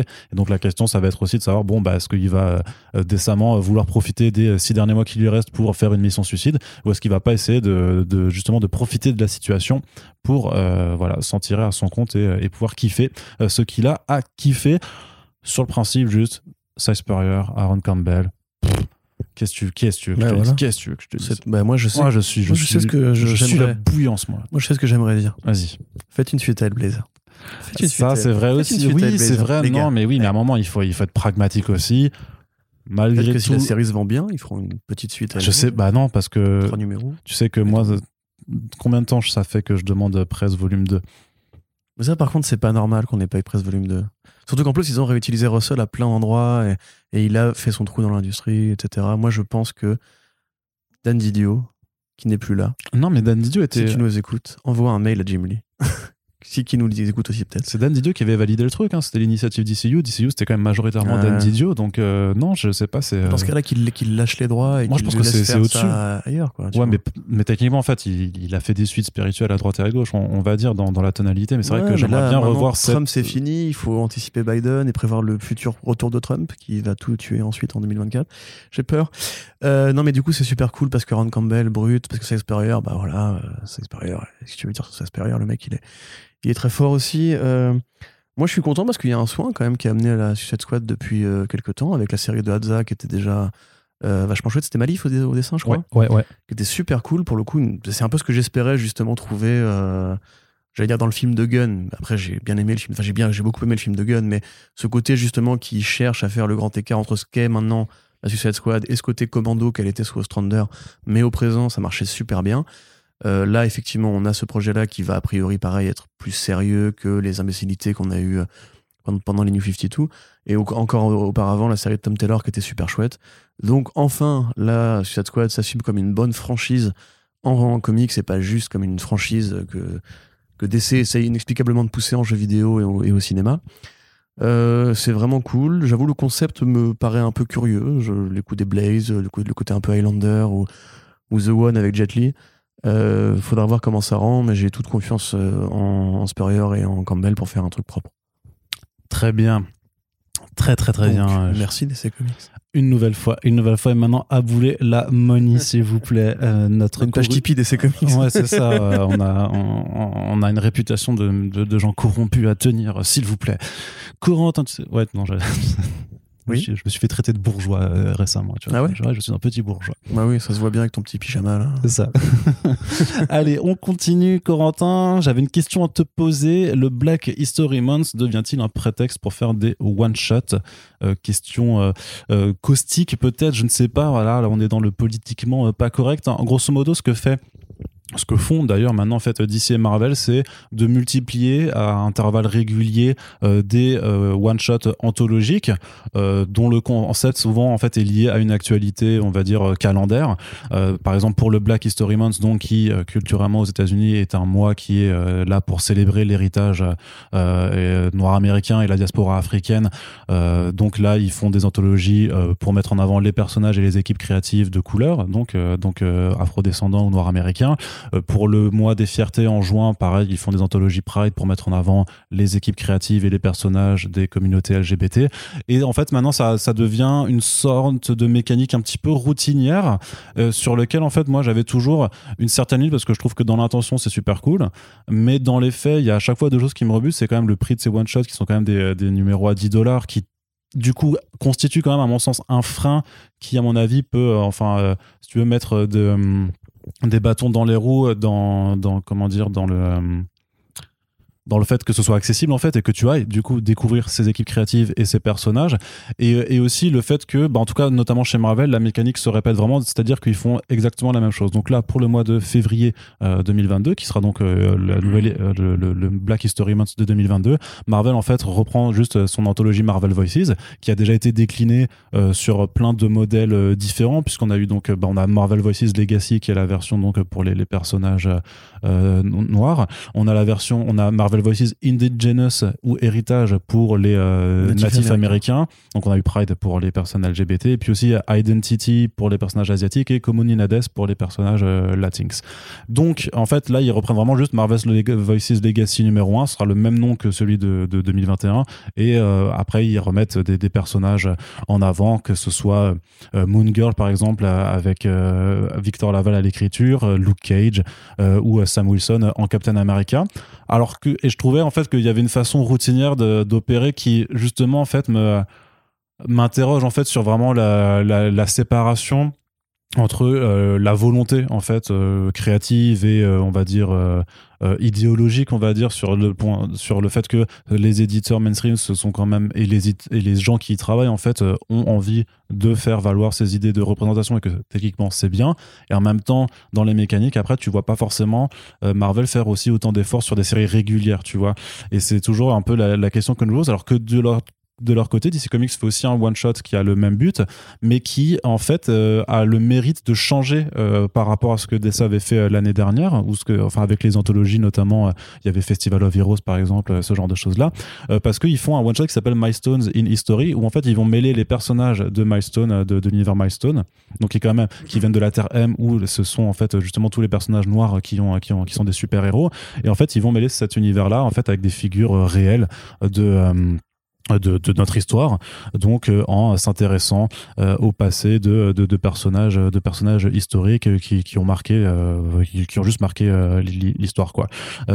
et du coup, je trouvais que en plus que DC faisait plus en tout cas euh, moi je l'ai repéré notamment euh, avec les titres Aquaman par exemple euh, donc qui bah, qui sont écrits en ce moment par par des, des auteurs noirs avec quand même ce qu'avait fait ce qu'ils ont fait pour Batman avec John Ridley Ford avec The Other History of the, DC Universe et donc le, le I Am Batman tu vois je trouvais que les à la fois ils font les efforts sur ces one shots en tout cas ils les font et en même temps tu les tu vois que ça se concrétise aussi de façon plus régulière sur d'autres titres mis en avant ou sur d'autres d'autres séries régulières donc c'est pour ça c'est est-ce que ces mois spéciaux euh, à, la, à la fin en fait vont juste devenir des, des mécaniques routinières pour euh, juste sortir des anthologies à 10 dollars? Bah, Ça, ça me paraît évident que la réponse c'est oui.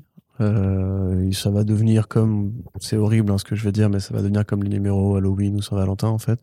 C'est-à-dire qu'ils vont faire ça parce qu'il y a un intérêt économique à le faire et parce qu'en plus, ça leur permet de se donner une meilleure image, une bonne image dans le fameux grand écart capitaliste entre un peu de progrès, mais pas trop non plus, parce qu'il faut pas non plus choquer les gens. Par contre, dans les efforts, je suis pas forcément d'accord avec toi. Enfin, on a quand même eu Tennessee Coates sur Captain America pendant plus de 30 numéros.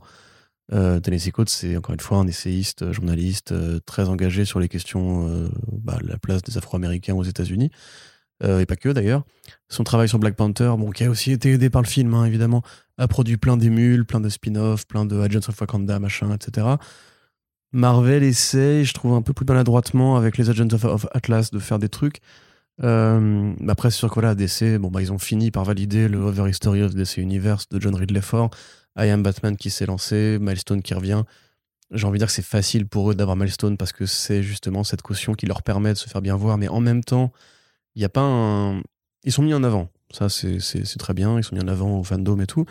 Mais ça reste des mini-séries de 6 numéros pour la plupart qui sont faites en saison. On n'a pas encore d'ongoing euh, milestone. Je crois que ça avait démarré quasiment. Enfin, quand ça avait démarré, c'était vraiment du bout des doigts en mode genre ce sera que du numérique. Ouais, ça, et ça, ils avaient dû revenir justement parce que les gens avaient dit non, mais attendez, vous faites quoi? Voilà, C'est soit vous le faites, soit, vous le faites pas, mais n'y allez pas. je veux dire, il y a des personnages moins connus que Static Shock, qui a quand même eu un cartoon à lui, euh, qui a élevé beaucoup de gamins euh, de ma génération.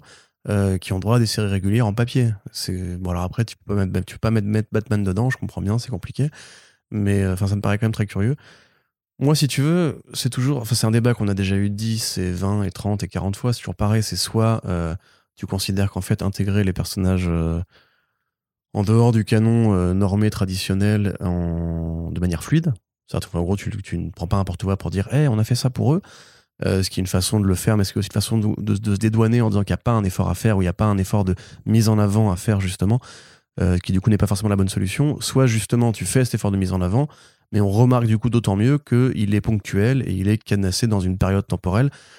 Et que moi j'attends encore des nouvelles du Superman Black Lightning de Tom King, par exemple, euh, qui devait être écrit par, enfin dessiné par Trevor Von Eden, qui parlait de violence policière euh, sur les Noirs aux États-Unis, qui est un sujet qui est vieux comme les États-Unis et qui ne va jamais s'arrêter tant qu'on justement on n'osera pas parler de violence policière. C'est comme en France avec euh, la violence policière dans les quartiers. Voilà, maintenant, quand on dit que la police tue, bah, ça crée euh, des menaces de procès, etc. J'entends Gérard Darmanin qui nous colle un procès. Voilà. Oui, mais c'est possible. Après, j'ai dit, on dit que la violence tue, euh, la police tue, pardon, tu vois. Donc, quelque part, il n'a pas le droit. Mais en plus, il va pas faire de procès. Hein, enfin. je crois que la violence tue, quand Ouais, la violence. Ça, c'est beau. La, vraie violence, c'est les riches, hein, tu sais. Ouais, les riches tuent. Allez hop, procès du MEDEF.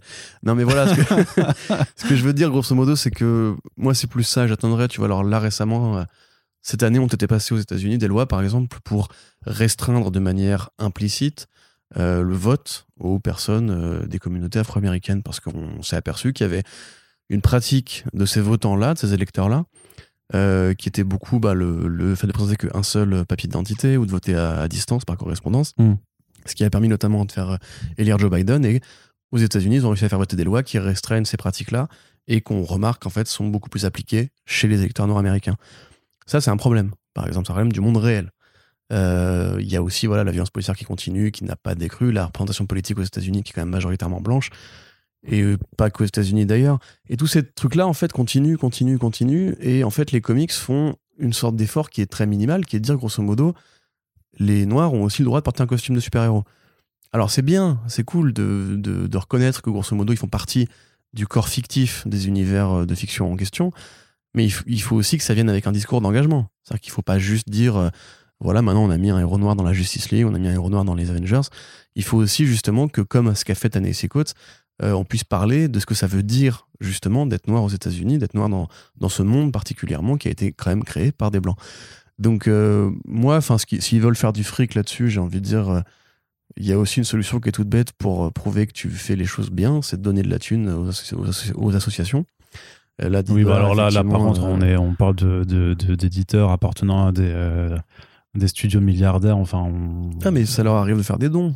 Tu vois, euh, je crois que pendant la pandémie, il y avait eu des dons qui avaient été faits par Disney pour soutenir je ne sais plus quoi et tout. Enfin, en l'occurrence, c'était Lego qui avait fait un très gros chèque, je me souviens, qui était beaucoup plus impressionnant. Mais enfin, ça arrive, tu vois, des fois. Ouais, c'était après l'affaire George Floyd, quoi. Tu sais, vous avez fait leur communiqué en mode euh, nous soutenons euh, tous les gens sur Terre, peu importe leur couleur de peau et tout, euh, All Lives Matter, etc. Enfin, le truc vraiment, voilà, pareil, le grand écart en fait, qui tu te mouilles pas, tu vois, tu dis je suis, je suis un mec sympa, mais tu, tu te prouves pas en fait, tu vois, et les paroles c'est bien, les actes c'est mieux.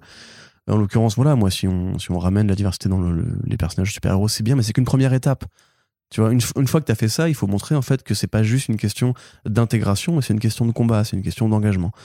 Et pour ça, bah, il faut plus simplement que des Black History Month euh, numéro 1. Donc euh, voilà, moi je trouve encore une fois que DC a la chance d'avoir Milestone et de pas avoir euh, abandonné ce projet de relance qui quand même traîne depuis 7 ou 8 ans. Ouais, ouais, ça. Euh, même si, à mon avis, il y a un intérêt vraiment à mettre ça plus en avant, parce que c'est des scénaristes des artistes talentueux, euh, avec des personnages intéressants qui ont marché à une époque, genre Static Shock, voilà, à une époque c'était ancré par Sienkiewicz, t'avais du Cowan, t'avais des artistes vraiment talentueux dessus. Euh, mais même, tu penses, je pense à la, à la question, par exemple, tu vois, la, la série The Question euh, Death of Vic Sage, pour le coup, qui parlait vraiment de violence policière, qui parlait de l'histoire raciale aux États-Unis par Jeff Lemire et Denis Cowan au dessin et les Sienkiewicz à l'ancrage, qui était un super projet qu'on- dont on a trop peu parlé. C'était un des premiers projets du Black Label hors Batman. Euh, c'est le genre de truc là dont on, dont on a besoin en fait. Mm. Même au sein des séries en canon. C'est-à-dire, euh, voilà, encore une fois, si Tom King veut parler de violence policière, qu'on le laisse faire. Et qu'on arrête de considérer que c'est simplement le fait de mettre en avant des personnages euh, du Hood euh, qui va simplement sauver un problème qui ne se résout pas tout seul. Si les comics veulent s'engager pour cette transition-là, ils peuvent le faire. Sinon, ça restera de la diversité euh, utile. Enfin, bien, ouais. c'est cool. Voilà, que, que les jeunes les jeunes gens des États-Unis qui sont euh, voilà LGBT, qui sont noirs, qui sont latinos, qui sont natifs américains, et des représentants en fiction qui leur ressemblent, c'est très cool, c'est très bien, tant mieux, etc. Mais effectivement, on est du coup le grand, le grand écart et, et le, le- débat entre est-ce qu'il faut, est-ce qu'il faut pas, se posera éternellement parce que en fait, c'est soit tu t'engages pour de vrai, tu fais des actions fortes, soit tu fais entre guillemets le minimum syndical et donc on pourra toujours te le reprocher. Donc euh, voilà, après moi je pense sincèrement que juste déjà filer un chèque à des assos qui, qui font de la lutte plus, plus, plus importante, c'est un premier bon signal.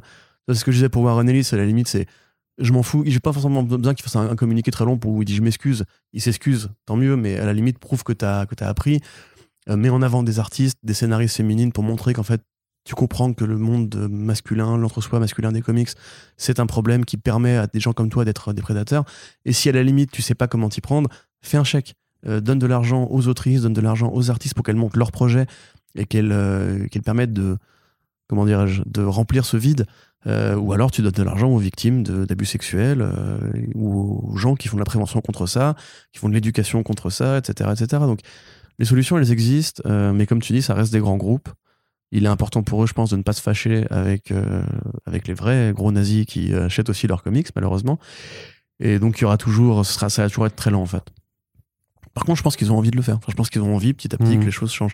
Ils ont envie que, justement, le Je monde, pense que la- de- la- enfin, leur monde se, se colorise et se, se- se diversifie. Mais, euh, Que la volonté vienne peut-être plus même juste des équipes créatives que forcément après des instances dirigeantes très, les plus haut placées. Oh, c'est ce que euh, disait qui, même. Ça, c'est le fameux Superman qui maintenant se bat pour un meilleur lendemain et pas pour le American Way, tu vois. Mhm. C'est- symbolique, mais ça, ça prend du temps, mais ça va peut-être arriver à terme. Ok. Allez, on termine cette Sinon, partie. de l'indé, hein. Enfin, je veux dire, Oui, sinon, oui, Carnage non, de oui. Brian Hill, euh, voilà, c'est ça, ça, ça va beaucoup, bon, ça. beaucoup plus loin en termes de ce qui est important de lire Et c'était aujourd'hui. du semi-indé parce que c'est chez Vertigo, donc euh, quelque Voilà. part ça appartenait aussi à une énorme boîte, hein, mais euh, ouais, c'est vrai. Du coup, Scalp, hein, si vous voulez, voilà, des trucs natifs américains un peu euh, plus engagés. c'est le moment où on fait nos doléances, hein, bien entendu, vu que c'était chez Vertigo, donc euh, Urban. Je sais pas pourquoi Ameri- American Carnage n'est pas sorti en VF, mais voilà, c'est c'est quand même une des questions qui, j'espère, euh, sera soulevée dans le débat public aux alentours des présidentielles. Voilà, parce que c'est quand même une, une question. Sortie d'American Carnage. euh, que les- ah, c'est une question que les Français se posent quand même. Ils le Poutou qui dit il- American Carnage, c'est une super BD, regardez. Ouais. Elle est pas sortie en France. Elle est très bien. Elle est très très bien. Alors maintenant, nous, ce qu'on veut, c'est qu'elle sorte maintenant en ça, France. et voilà. c'est tout. Et si, pour, chaque personne qui le vote pour moi aura droit à Car- Carnage et tout. Et, Eh, mais beau programme électoral, ça. et ça, c'est pas. eh, Attends. Eh ben, on y va. Allez, c'est parti. Je contacte Philippe tout de suite après. du coup, on termine cette partie comics avec le point euh, Marvel et ses Marveleries. Euh, c'est donc euh, la chronique euh, habituelle dans laquelle Corentin va vous dire ah là là, qu'est-ce que ça, sais, c'est un peu. j'ai même pas l'énergie, là, tu sais pourquoi Tu sais pour moi en fait, il faudrait faire les- un, un- un- un dérivé de Coucou Gérald qui aurait le mérite d'avoir plus de numéros pour le coup, qui s'appellerait Coucou Marvel. et en fait, tu fais bah alors. Ça tape sur les absents. Alors tu fais bah alors Marvel, qu'est-ce que t'as encore fait comme Bah connerie ce mois-ci C'est Captain America qui prend la chaise, qui s'assied. Ouais, c'est ça. Alors, Marvel. Alors T'as Marvel. voulu capitaliser sur Gwen Stacy et Miles Morales Ouais, c'est ça. Non, mais là, franchement, moi, j'ai même plus de blagues à force, quoi. C'est une parodie vivante, quoi, Parce les que, bon, en fait, c'est vrai que j'avais listé l'ongoing régulière de Carnage, mais en fait, il n'y a pas tant de choses à dire dessus. oui, bon, il y aura une série Carnage, parce que, Dwayne Johnson, on s'en a rien à foutre. Donc, c'est pas- euh, Non, mais c'est oh, c'est pas on en a rien à foutre, mais en fait, ça s'inscrit logiquement ah, dans moi, j'en ai rien à foutre. le succès populaire euh, de, de Carnage avec, euh, avec le film qui, qui est quand même, pour l'instant, où on enregistre ce podcast, le plus gros film de super-héros de 2021. Moi je trouve que c'est quand même assez indicateur D'une courte de, tête, quoi. de l'état. Ah non, plus maintenant. Ah non, il est bien devant Ouais, Shang-Chi. il, a hein. pas fait 500 il a pas encore fait 500 millions, tu vois. Ouais, mais il est quand même à 400 Enfin, il a encore fait 15 millions sur le, ce- ce- le week-end là euh, qui vient de passer, alors que ça fait euh, plus d'un mois et demi qu'il est sorti. Triste univers. Donc c'est ouf. Euh, Dark Custom Line. Donc voilà, non, mais je, je trouve c'est un indicateur quand même de l'état de notre monde de façon assez Mm. générale. Je trouve, tu vois, la, la- la- la- la pop culture reflète toujours euh, la société, j'ai envie de dire, la société dans laquelle on vit, puisque nous vivons dans une société, Corentin. Je t'annonce du coup que je vais faire un album de rap conscient euh, qui s'appellera Ouais, avec Amphi mais tu sais, mais tu sais qu'en plus, du coup, enfin, beaucoup se sont moqués là-dessus. euh, je fais une parenthèse complètement, euh, complètement inutile, mais sur le, sur le fait que, que Orelsan, voilà, fasse du rap politique assez, euh, assez bateau, dans, dans- enfin, plus, en tout cas, son dernier album qui s'appelle Civilisation. Mais Civilisation, c'est quoi sinon que société? bon jeu vidéo. Non, non, mais je veux dire, non, non, mais que, enfin, moi, j'aurais trouvé aimé qu'il l'appelle vraiment société, en fait, pour vraiment y aller à, à fond dans le truc, tu vois. Enfin, bon, euh, qu'est-ce que je voulais dire? suicide social, c'était sympa à l'époque. Ouais, non, mais suicide, oui, non, ça, ça- ça- oui, ouais, ouais, mais. euh, Vianney avait kiffé. Oh oui, oh là là, ouais, ouais. N'oubliez pas, n'oubliez pas. N'oublions pas tout. Il ça- n'a pas ça- été cancel longtemps, lui. hein. Bon, non, jamais, de toute façon, mais parce que Ça n'existe pas. la cancel culture, ça n'existe que dans, dans ceux qui sont persuadés que- qu'elle est partout et que voilà, tu vois.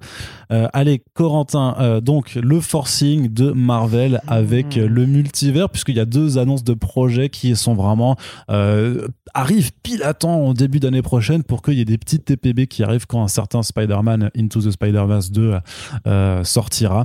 Donc la première mini-série, du coup, ça s'appelle Gwenverse. Donc on va pas la faire euh, en, quatre, euh, en quatre chemins. hein. C'est Spider-Verse appliqué à Gwen Stacy, avec pour le coup pas mal de créations de, Gwen Stacy qui n'existaient pas jusqu'alors. Donc une Gwen Thor, une Gwen, une Gwen Captain America, une Gwen. Euh, et voilà.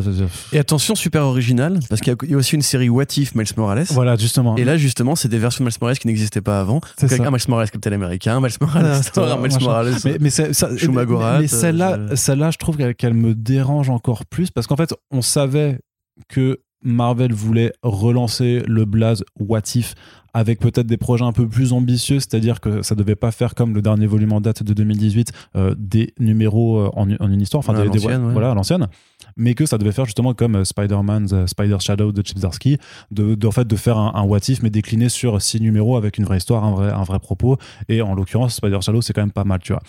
Euh, on en avait parlé en plus dans un back, Ouais, dans, un, dans un bien. Mais là, du coup, avec ce What If Miles Morales, en fait, ils reprennent euh, le, truc le moins intéressant euh, possible pour, les mêler en, en eux. C'est-à-dire que le, le, What If, à la base, c'est pas.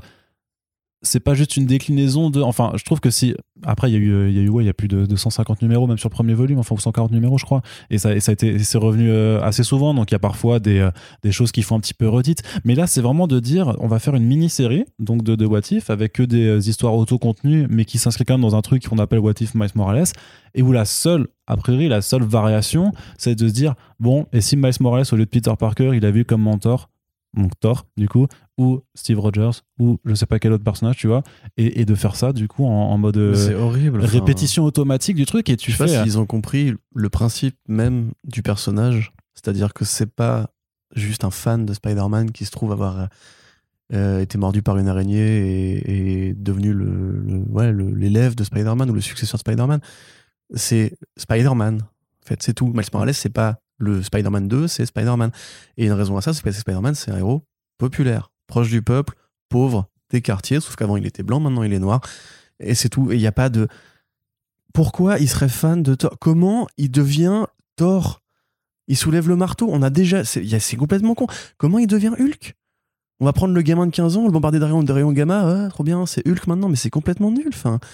Je, je blague pas du tout, t'attends une blague ou un truc comme ça, mais là ça m'énerve juste, je suis même pas du tout amusé, tu vois. Moi. je me, je J'ai me- fait la nuit, j'étais en mode genre, mais ils se foutent de la gueule du monde. Quoi. je, Enfin, je- je me délecte de ton somme là, tu vois. Je- Et Gwenverse, c'est pareil, enfin Gwen Stacy. Le Quenverse. Gwen Stacy, alors déjà, le nom Ghost Spider, c'est à chier, c'est de la merde. Euh, c'est Spider-Woman, c'est son nom, c'est comme ça, dans le monde de Spider, où il n'y a pas eu Bah, moi j'aime Spider-Man. bien Spider-Gwen. Moi Spider-Man. j'aime bien Spider-Gwen. Tu peux, pas- l'appeler Spider-Gwen, elle va pas dire, je fais Spider-Gwen, tu vois, c'est un peu con au niveau double identité, tu vois. Ouais, elle s'appelle Gwen, euh, tiens, c'est rigolo ça. c'est quoi, tu serais Oui, d'accord. Non, mais euh, Déjà Gwenom, je trouve ça stylé par contre, le Venom Gwen, euh, tu vois, ça c'est Gwenom, c'est bien. Gwenpool. Après, je veux dire, ils avaient déjà fait techniquement, techniquement, voilà, c'est- c'est-à-dire c'est pas la Ouais. première fois que l'on capitalise sur sur Gwen Non, mais Stacy. Gwenpool, c'était une vanne méta dans un univers qui était déjà méta en soi.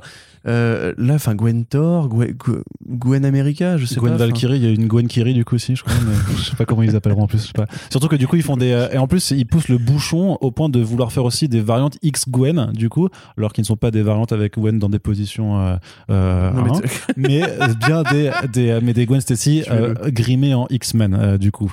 Donc après donc t'auras euh, Gwen Rogue, euh, Gwen euh, Gwen Verine, Gwen Gwen Clops, je sais pas, enfin j'essaie de trouver les Mais ce qui est horrible, c'est qu'en fait, la saga de Spider-Gwen, elle était sur une terre à elle. Gwenicia du coup pour et qu'ils l'ont ramené qu'ils l'ont ramené sur la terre principale d'où le nom de Ghost Spider. En fait ils peuvent pas l'appeler Spider-Woman parce qu'il y a déjà une Spider-Woman.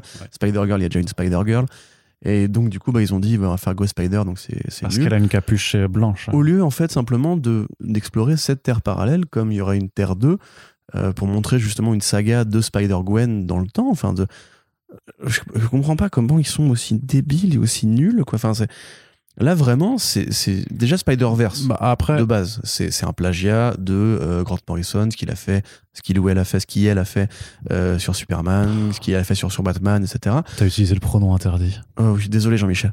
Euh, tu peux me faire un procès aussi avec, avec Gérald, faites faire un petit, une, une class action. Euh, mais voilà, déjà de base, ça c'est un plagiat.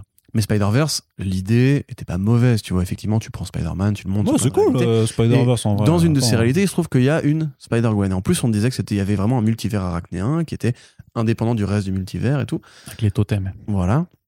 Mais là, on te dit, non seulement il y a ça, mais au sein de ce multivers, t'as un des personnages qui a un multivers à elle.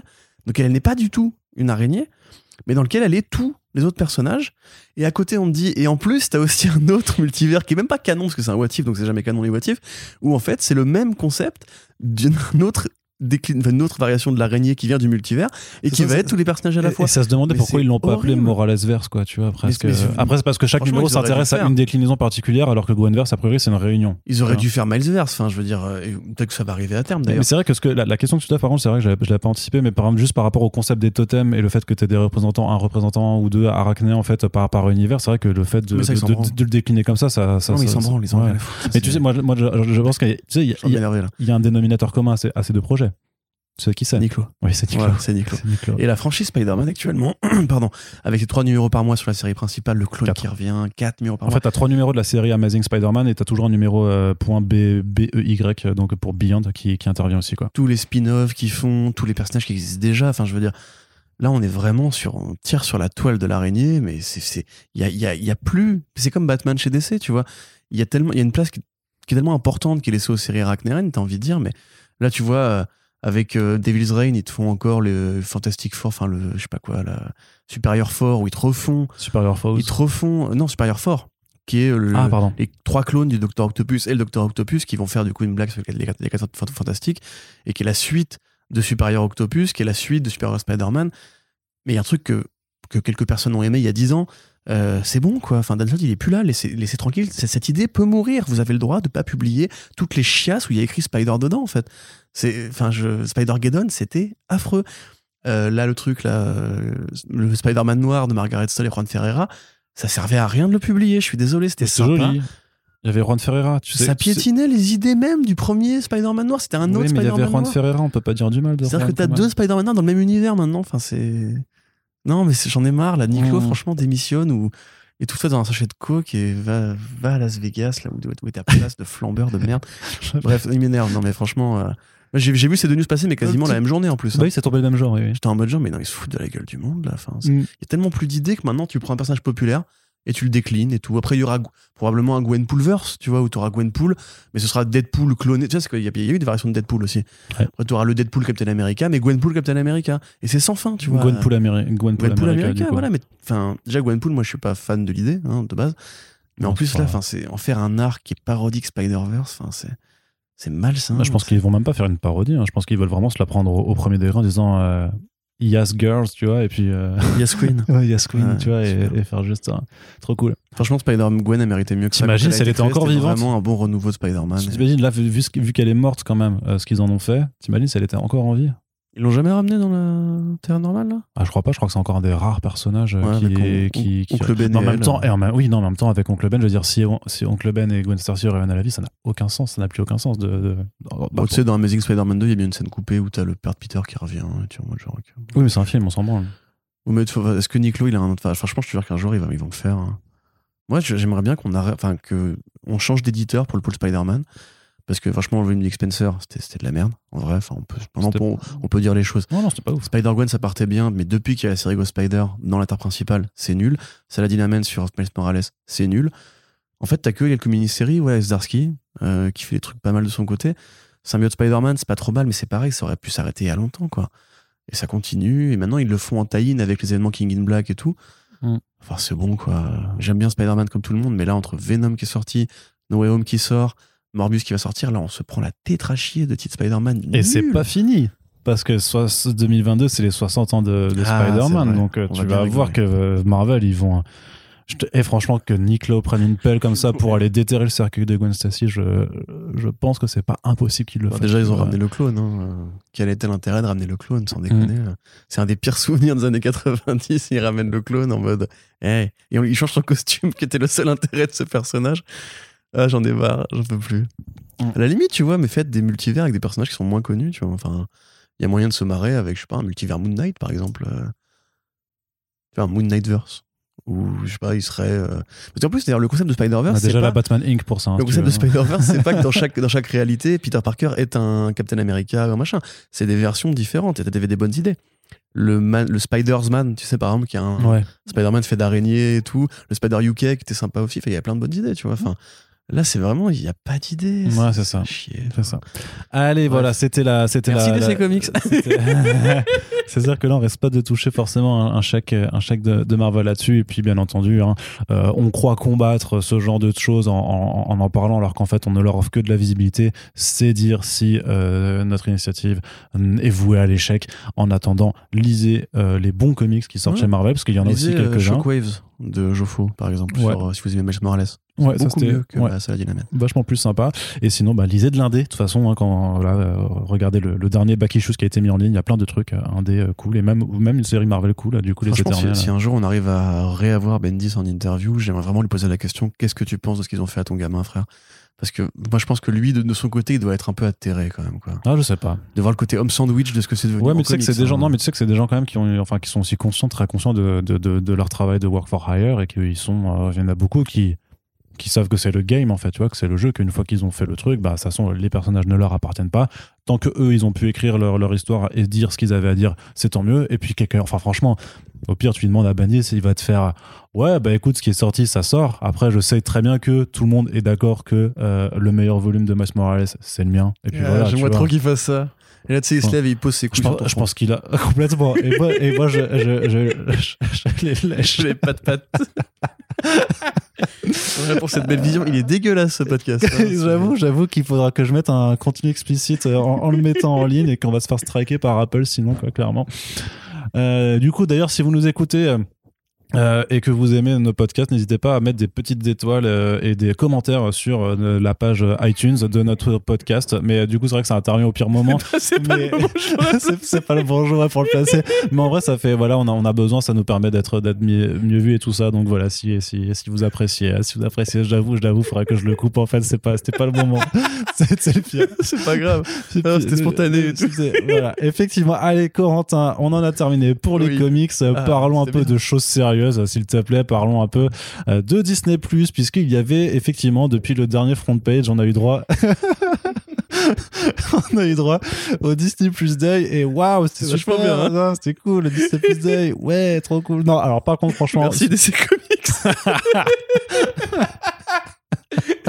Désolé. Franchement, c'était pas ouf quand même. C'était pas le meilleur format de convention. après, après, très honnêtement, c'est vrai qu'il y avait beaucoup de gens qui étaient un peu déçus, tout ça, mais après, j'ai envie de dire que même sur leur promotion, ils avaient dit, euh, ils avaient quand même posé les bails assez rapidement sur le fait qu'ils avaient un programme spécial sur Marvel Studios qui serait mis en ligne, que ce serait directement sur la plateforme. Euh, moi, je m'attendais pas non plus à ce que ce soit comme le, euh, le, le- le Disney Plus de Investor Day de, de, de, de l'année Ouais. dernière. Euh, donc, je- je- j'en avais pas non plus trop d'attentes. Non, mais tu peux pas vois. réinventer la roue chaque année après un petit stream public, tu vois, plutôt Oui, que mais au final, t'avais des- les annonces directes sur les réseaux sociaux. euh, Oh, voilà, je- moi, ça, ça enlève le côté un peu événement. Tu vois, du truc, c'est vraiment genre, euh, tiens, bah hop. Bah, C'est sûr, euh. qu'on n'avait plus du coup cette opportunité de reprendre euh, une partie de la vidéo de Kevin Feige Oui, qui fait pour présentation pour, Eh, la, salut, pour, la doubler. Salut à tous, alors euh, moi je suis Kevin Feige et euh, j'ai compris qu'on Je pense avait... que c'est pour ça qu'ils ont pas voulu le faire cette année. Ouais, ils, avaient, ils, ils avaient un, ils avaient un peu le sens, c'est qui ces blaireaux en France là qui se foutent de notre gueule et tout. C'est-à-dire, moi je suis Kevin Feige, moi, ok Ils, Ah. vont, ils vont racheter First Print pour tout pour nous C'est moi le boss. Oh, bah, que grand bien leur Ils vont face. hein. faire des reshoots sur les podcasts.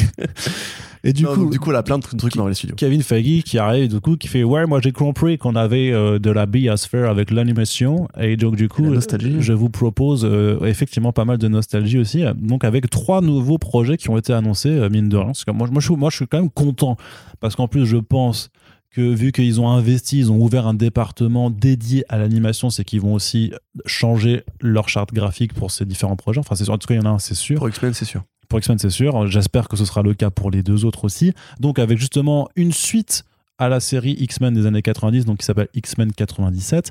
Il y a également une série qui s'appelle Spider-Man Freshman Year, qui est donc une préquelle aux aventures du Spider-Man Mhm. du MCU incarné par Tom Holland. Et là aussi, c'est sûr que ça change de style puisqu'on a Mm. déjà trois artistes qui n'ont rien à voir avec euh, Ouais. ce qui s'est fait chez Bah. J'imagine qu'il pourrait peut-être se rapprocher un peu du style Spider-Verse, peut-être, euh, tu vois, pour, euh, pour se, euh, c'est pour s'approprier une continuité visuelle qu'ils Ouais. n'ont pas, Mais mais entre qui leur 2D, permettrait. 3D, euh, parce qu'en Ouais. plus, c'est justement. Enfin, donc il y a y Paolo Rivera, je crois. Euh, donc voilà, immense artiste de comics qui a fait du Valiant d'ailleurs. Oui, il était sur euh, The Valiant. euh, ouais, ouais. Ouais, oui, c'est ouais, The Valiant, c'est The Valiant ouais, qui hein. Mm. Euh, qui a fait aussi du, du Spider-Man avec euh, les Mythos, enfin la série Mythos qui était peint par Rivera. Euh, on a du coup aussi un artiste euh, brésilien. C'est que des artistes euh, latinos, je crois. On a un artiste euh, brésilien, c'est Leonardo Romero, qui a fait euh, pareil du, du- du Marvel avec euh, Hawkeye, avec Shuri et avec Doctor Strange Last Days of Magic. Donc pareil, plutôt un bon artiste et qui a montré un premier visuel avec un Peter Parker à lunettes, euh, plutôt ma foi assez ditkoyen, j'ai envie Mhm. de dire. Euh, et un artiste 3D, pour le coup, qui est plus connu pour de la modélisation 3D, qui est Julen Urrutia, qui, je crois, pareil, Amérique du Sud, euh, qui lui, voilà, été connu pour avoir fait pareil des modèles 3D de Spider-Man qui étaient assez jolis. hein, on peut, on Ouais, peut carrément, ouais. ouais. Donc, peut-être un mix, comme tu dis, Spider-Verse 2D 3D. Donc, ça, c'est plutôt chouette. Spider-Man à la fac, ça change un peu du côté lycéen, c'est plutôt pas trop mal. C'était quand il sera encore de gauche avant d'être euh, pris en charge C'est par ça. un multimilliardaire. Non, il va aller dans le jeu, dans, dans, dans le crous avec euh, une guitare et des bédos. Il va tu sais, commencer à faire des blocages étudiants et tout. C'est trop bien. Tu penses? Non. Non. Peut-être qu'il va apprendre l'écriture inclusive. Non, parce non. qu'apparemment, ça gangrène les facs et tout. Ah, putain de bah, merde. non, non, non, non, non, il peut pas faire ça. Non. Non, non, non, mais bref, donc ça, ça va être chouette de ce, ce point de vue-là. X-Men On 97. va sûrement avoir droit aux origines, vraiment, en fait, avec la scène de l'araignée, avec euh, la mort de, de, l'oncle Ben. pense ça Non, tu penses pas? Bah, j'aimerais bien une sorte de suite euh, de ce côté, justement, Ultimate Spider-Man, il a 15 ans et tout, tu vois, limite. Tu, tu démarres une médias res, un truc euh, sans Ils ont- ils origine, ont- sans oncle Ben. Ils ont euh, annoncé que Tom Holland doublait ou pas? Non. Non, ils ont pas on encore a annoncé. pas- ils ont pas lancé grand chose encore. Mm. On, a, on sait juste pour les artistes, grâce à Phenom qui avait retrouvé les, les annonces sur, sur les réseaux. D'ailleurs, merci, euh, Big Up Phenom. Euh, X-Men, donc ça fait, c'est pas un truc Marvel Studios pour le coup, c'était depuis longtemps en négociation. hein, les équipes voulaient faire une suite depuis assez longtemps. Le scénariste et l'animateur principal, je crois, de étaient en négo hein. depuis quelques années avec la Fox et Marvel Television. Il y a une partie du casting original qui reviendra pour doubler des Tout personnages fait. de l'époque ou parfois pour donner leur voix à de nouveaux personnages. Et puis il y aura de- de- de- Voilà. des nouvelles. Une des- grande série animée des années 90, euh, talananana, basée sur le run de Chris Claremont et Jim Lee principalement, avec les designs des personnages de Jim Lee. Euh, voilà, c'est culte pour tous les trentenaires, quarantenaires euh, que- qui nous écoutent. Et la troisième, donc c'est là que le bas blesse pour moi, parce qu'effectivement, sinon, je suis plutôt enthousiaste sur les deux autres. C'est Marvel Zombie. euh, Marvel Zombie. Là, j'espère vraiment, sincèrement, que ce ne sera pas avec le style graphique de What If, que ce ne sera pas basé dans l'univers développé pour What If. Ils l'ont plus ou moins confirmé. Ils ont dit que ce serait bien une vraie nouvelle série animée. Euh, comme on l'a dit dans le podcast euh, What If qui n'est pas encore sorti, je Non, il arrive cette semaine, Ouais. euh, à l'heure où on publie ce podcast. Il ça n'a bientôt. évidemment rien à voir avec les, les Marvel Zombies de Robert Kirkman et euh, du coup je vais encore me tromper, ce n'est pas Michael Lark, c'est Steve Epting? Non, c'est pas Steve Epting. C'est non pas plus. Steve Epting, c'est Sean, je sais pas quoi. Bref, c'est Sean Phillips, tout simplement. Le pote de Brubaker. Euh, parce que, en l'occurrence, dans les comics Marvel Zombies, les zombies sont les héros, puisque ce sont les Avengers zombies qui euh, bah, prennent le contrôle de la Terre et après avoir bouffé toute, l'humanité, se posent la question de qu'est-ce qu'ils vont pouvoir manger maintenant et qui partent vers d'autres planètes. C'est très noir, c'est très gore, c'est de l'humour vraiment malsain. C'est pas fait pour les enfants. Euh, quelque part, ça a déjà été fait en, en image réelle avec euh, le court métrage fait par des fans, Ash versus Army of Darkness, qui était basé sur le comics Ash, euh, versus, pardon, Ash versus Marvel Zombie, qui était basé sur le comics Ash versus Marvel Zombie, qui n'est pas dans la continuité Marvel Zombie, mais qui est un petit bonus avec le héros de Evil Dead. Euh, voilà pour la tirade, et j'ai peur. Parce qu'il faut faire du rated R pour ça, si tu veux bien faire les Marvel Zombies. Sinon, tu vas te retrouver avec une soupe de merde, comme euh, l'épisode What If, qui était probablement mon épisode que, que j'aime le moins, personnellement, avec celui sur Thor. Mais franchement, en termes de trahison, je trouve qu'il va beaucoup plus loin. Donc, euh, j'espère que Kevin Feige va enfin laisser ses artistes s'exprimer et comprendre que Marvel, c'est pas que pour les enfants, c'est pas que pour la famille. Il y a plein de trucs qu'il faut euh, être fait pour les adultes. Tu peux pas faire les Inhumans euh, sans le côté politique, royauté, etc. Il faut envoyer un peu pour les adultes à un moment donné, pas que pour hmm. les gamins qui accompagnent les adultes au cinéma. T'as vu la série Inhumans? Ouais. ouais, ouais, Mais c'est pas de sa faute, ça. C'était Jeff Lobb qui est dans la hmm. télévision. Donc, euh, Mais bref, même pas que ça. Je veux dire, même Blade, euh, Blade il faudra quand même des. Si tu découpes des. Ah, s'ils font un Blade PG-13, ça. Surtout qu'en plus, il y a un historique de Blade avec de la violence, quoi. Donc, ah, bah oui, euh, Avec les douches de sang et tout. Donc, hmm. bref, j'ai pas confiance du tout. Ok. Et toi? Bon, grosso modo, moi je suis, je suis du même avis que toi, c'est-à-dire que bon, bah, sur Marvel Zombies, je suis bah, effectivement pas, pas très très chaud et assez peu confiant. Je suis, je suis plutôt content pour X-Men 97, mais après, tu vois, même le Spider-Man Freshman Year, euh, je sais pas trop forcément à quoi m'attendre parce que ça a été quand même présenté officiellement. Bah, donc voilà, ce que je disais avant, c'est comme la, la préquelle en fait du, du Spider-Man de, de, Tom Holland dans, l'MCU. Donc c'est vraiment en tout cas dans le descriptif qu'on a, c'est euh, que ça retrace en fait Freshman en fait euh, en, tant que première année de en fait première année de Spider-Man, c'est du Spider-Man Year One ah. presque en fait. Tu vois, c'est un, un, un, ah, peu donc il est pas à la fac du coup. Bah du coup, alors non, oui, c'est vrai que par rapport au fait qu'il soit au lycée dans, dans les films Marvel non, effectivement, je pense que le Freshman Year, c'est vraiment apprendre le, le, fait que c'est sa première année en tant que Spider-Man. Tu vois, enfin c'est justement ce qu'ils disent, c'est on his way to becoming Spider-Man in the MCU. Donc, euh, à voir comment ça se définit, mais le truc, c'est qu'au moins, bah, ça permettra d'avoir un Spider-Man qui a ses propres vilains et pas juste des mecs qui, qui ont les nerfs contre Tony Stark et qui peuvent pas euh, se venger directement sur, euh, sur Iron Man. Donc, à voir. Après, c'est vrai que les artistes, c'est plutôt enthousiasmant, là, ce genre de questions de direction artistique. Mais effectivement, Marvel Studios doit convaincre parce que pour l'instant, ils n'ont pas convaincu avec la, seule production What If pour le moment. Bah, ni avec les Spider-Man, j'avoue que ça me. Parce que moi, j'avais pas compris que c'était à ce point-là en canon. Euh, Franchement, si ah, c'est Marvel Studios, euh, Marvel Studios, pour l'instant, ils font pas vraiment de trucs qui soient hors continuité. Je veux dire que même Marvel Zombies, si ça devenait rated à tout ça, ce sera toujours présenté comme de toute façon une réalité euh, parallèle, mais qui sera toujours euh, inscrite dans le canon du, du, MCU. Oui, mais t'avoueras qu'il y a quand même un, truc qui clique pas. Parce que si c'est. Enfin, grosso modo, ce serait du coup les aventures interstitielles de Peter Parker entre les films. Bah, c'est avant, avant Civil War, quoi. En fait, c'est qu'est-ce bah, que. Si c'est avant Civil War, il est passé. Enfin, il est ah ouais, non, mais là, enfin, il a même pas le costume, euh, le costume de Peter Parker. Va le Spider-Man, il a juste son costume pourri des débuts, quoi. Oh là là, ouais, je suis beaucoup moins chaud maintenant. Euh. Bah ça, ou alors peut-être, ou alors euh, après Civil War aussi, tu vois. Mais parce que on sait, si on sait qu'il est dans ces débuts-là, je te dis, moi, mais pour moi, du coup, tu auras les origines avec la, la piqûre d'araignée, tu auras la mort de l'oncle Ben, ah ouais. tu auras ça, tu auras peut-être ah un renvoi. du tout en fait. Tu auras peut-être un renvoi à Civil War et après tu verras aussi entre euh, Civil War et euh, Far From non euh, Homecoming. ce qui se passe du coup. Enfin, je sais pas, je sais pas, je t'avoue. Après oh peut-être que le descriptif, peut-être que le, descriptif qui tourne est mensonger, mais c'est faire une série originale et arrêter de nous casser les couilles avec Tom Holland.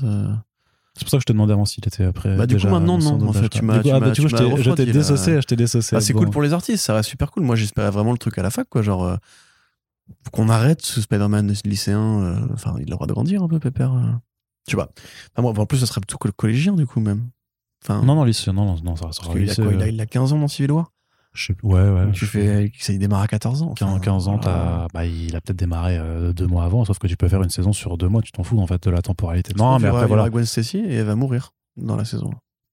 super, super, super brosse. chouette ça quand même. Hum, ça peut être pas mal. Hein, ça, Allez, Corentin, on continue aussi. Euh, confirmation des séries Echo, spin-off de Hawkeye et Agatha House of Harkness, le spin-off de WandaVision, donc euh, qui ont été confirmés pour le Disney Plus Day les spin-offs de séries qui sont déjà des spin-offs de, de, films, donc c'est du spin-spin-off.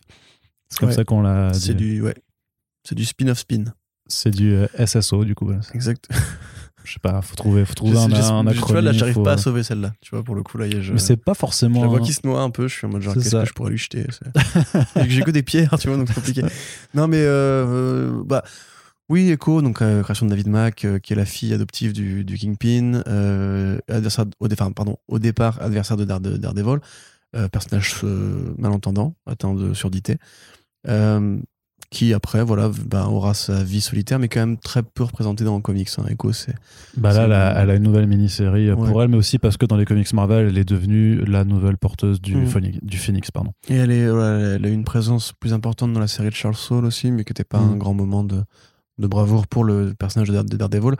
Bon là bah, je vais être très cynique. Je pense évidemment qu'ils font ce- ce- cette série là parce que ils auront comme ça un personnage qui sera encore une fois atteint de surdité et d'origine native américaine. Euh, parce que je enfin vois pas qu'est-ce qui peut motiver et c'est un bon personnage Echo hein, David Mack qui fait très bonne BD mais c'est le style de David Mack qu'on aime lire dans ces trucs là Echo au demeurant si tu le fais sans Kingpin et si tu le fais sans, sans Daredevil Mais peut-être que c'est parce que, eh bien, euh, Charlie Cox, il va revenir en Daredevil. Bah moi j'attends encore de voir. Maintenant je commence par contre à être convaincu que les leaks effectivement étaient fake après le trailer de No Way Home. ah ouais que ça- on en reparle après on en Bah reparle après. pff, on en reparlera après ouais.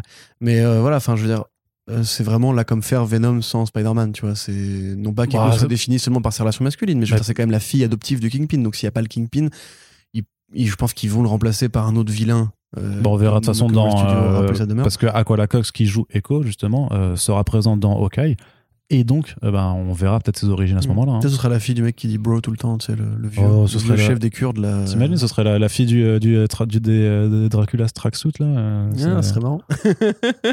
non, mais tu vois, c'est le problème en fait, c'est que moi, autant une série Echo, bon, pourquoi pas, j'aurais préféré une série Electra, j'ai envie de dire. Mais euh, voilà, ils, se sont pris. euh, le- Ouais, moi j'aurais préféré une série de Batman, hein, je sais pas. Non, mais ce que qui je veux dire, quitte à avoir une héroïne un peu assassin urbain, etc. à New Mm. York, tu vois. Mais euh, non, si tu veux, enfin, le problème, c'est qu'il y a ce truc avec Netflix que Kevin Feige, qui est avec son melon pas possible, ne veut pas assumer a priori, a priori, a priori, l'existence de Charlie Cox, Matt Murdock dans son univers, ni le remplacer parce que justement, ça poserait des questions de est-ce que la série avant était canon, pas canon, est-ce qu'on pourrait pas un jour réutiliser un truc qu'ils ont, qu'ils ont fait ou quoi. Donc euh, voilà, c'est chiant parce que le meilleur personnage de l'univers urbain, bah, du coup, il est piégé dans un coffre quelque part avec euh, tout, tout ce qui va avec, c'est-à-dire le Kingpin, Electra, Luke Cage, enfin des personnages intéressants en fait, enfin plus que Jeremy Renner. Donc euh, donc voilà, en fait, moi, je, Echo, je sais pas. Je, ça peut être une bonne série, il faudra voir. Prenez un shot dès que euh, Corentin fait des petits fions comme ça sur Jérémy Renner euh, Oh, dans, dans ça, les ça- podcasts. ça fait commencer là, c'est le premier étage de la fusée, t'inquiète pas, on va, on va parler de la série OK après, on va, on va se mettre très bien. Mais euh, et puis alors Agatha House of Darkness, euh, c'était la blague. Alors Agatha House of Harkness. Harkness, pardon. C'était la blague où en fait le moindre livreur de pizza de l'univers Marvel aurait droit à une série en spin-off.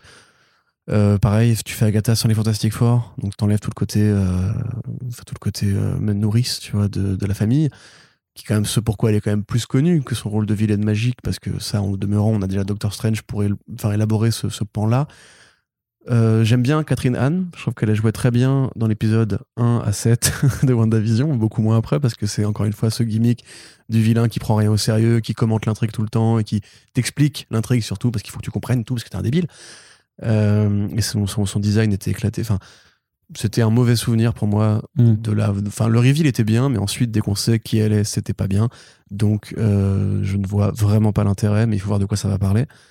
Tu, si tu veux donner ton avis, tu me dis hein, d'ailleurs. hein, parce Non, que je te non, vois non, qui, non. qui hoche la tête euh, d'un air euh. Je bois tes endiablé et enjoué. Je bois tes paroles. Et surtout, je pense qu'il y a beaucoup mieux à faire avec les séries Disney Plus que sur ces personnages-là. Il y a plein de héros ou d'héroïnes qu'on aimerait voir. Après, ça participe quand même d'une stratégie aussi que vous avez kiffé cette série-là avec ces personnages-là, donc on va vous les Ah bah mettre oui, et tout. Et autant pour, Disney, hein. pour Agatha, c'est normal parce qu'effectivement, Catherine Anne était une vraie révélation, c'était un vrai point positif de cette série et le personnage a été euh, très très populaire. D'ailleurs, même la chanson euh, Ouais, It Was Agatha, Agatha All Along a eu un. Emmy euh, Award, mine de rien, donc c'est quand même. C'est n'importe quoi, ça, Bah, franchement, en vrai, c'est marrant. Ça dure une minute, quoi. Enfin, c'est Ouais, mais en vrai, c'est c'est peut-être des marrant. séries musicals qui euh, plus. euh, ce que ça Ouais, mais je trouve pas, moi je trouve pas ça déconnant dans le sens que c'est la façon d'intégrer la musique dans la narration, dans le fait que ça a un vrai sens euh, narrativement aussi, que c'est pas juste une, ch- une chanson pour décorer, que c'est complètement ça brise le quatrième mur à tous les étages et tout ça. Moi je trouve que c'est Moi, vraiment j'adore. pas plus, déconnant. Franchement, j'ai adoré cette, ce moment-là. Voilà. Pour moi, c'est là, c'est là où s'arrête WandaVision, pour moi, enfin, mon avis. Mmh. Mais euh, peu importe. Après, si tu veux, c'est vraiment. Ouais, la méthode Disney, en fait. On capitalise sur ce qui a déjà Bah, marché. c'est c'est comme faire le, fait- le spin-off sur Buzz l'éclair, sur le chien de. gangréneux- gangréneuse, tu vois, qui se multiplie à l'infini jusqu'à atteindre la fin du corps et quand tout le monde est mort. Métastase. Euh, le métastase, exactement. Parce que là, grosso modo, tu vois, ils font un film. Euh, Pixar dit, on aimerait bien, c'est un film qui se passe dans l'espace. Et ils font, ok, Buzz l'éclair. Fait, non, c'est un jouet. Ouais, mais non, il y a un mec qui a inspiré le jouet. Et en fait, après, on te dit, non, non, en fait, c'est pas que c'est le mec qui a inspiré le jouet. C'est que le film Buzz l'éclair, c'est un vrai film dans l'univers de Toy Story que le gamin qui a acheté, le, enfin qui récupère la figurine Buzz l'éclair a vu, et c'est pour ça qu'il a voulu la figurine Buzz l'éclair. T'en es à ce niveau de méta, c'est vraiment ça hein, le, le Mhm. pitch. T'en es à ce niveau de, de méta de on colle un spin-off, un spin-off, un spin-off, un spin-off, que t'as envie de dire, mais vous voulez pas juste faire un truc original sans forcément qu'il y ait un lien avec un truc C'est préexistant vrai que c'est un pitch un peu fat, quoi. Ouais. Genre, un, un pitch nature, mais, mais, mais pas ouf, tu vois.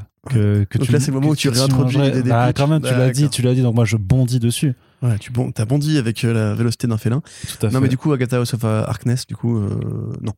Et Echo, pourquoi pas, faut voir, mais on verra à voir. Et qu'as-tu pensé des premières images que nous avons vues, justement, des séries euh, en production active, même Alors. euh, dont certaines sont, euh, ont, ont achevé leur tournage et qui feront partie du Slate 2022 euh, de Disney+. C'est-à-dire qu'on va avoir droit à du Miss Marvel, Oui. du Moon Knight et Oui. du She-Hulk, Oui. dont chacun avait donc droit à 30, entre 30 et 1 minute d'images euh, insérées dans un documentaire, enfin dans un documentaire, dans une vidéo de 14 minutes qui passait euh, la première moitié de, euh, de sa durée à se gargariser d'auto-congratulation et d'auto- et d'auto-satisfaction sur, sur Marvel Studios. On a fait 23 films, ils étaient pas, pas ouf, mais putain, ça a fait du fric, les gars. C'est ça.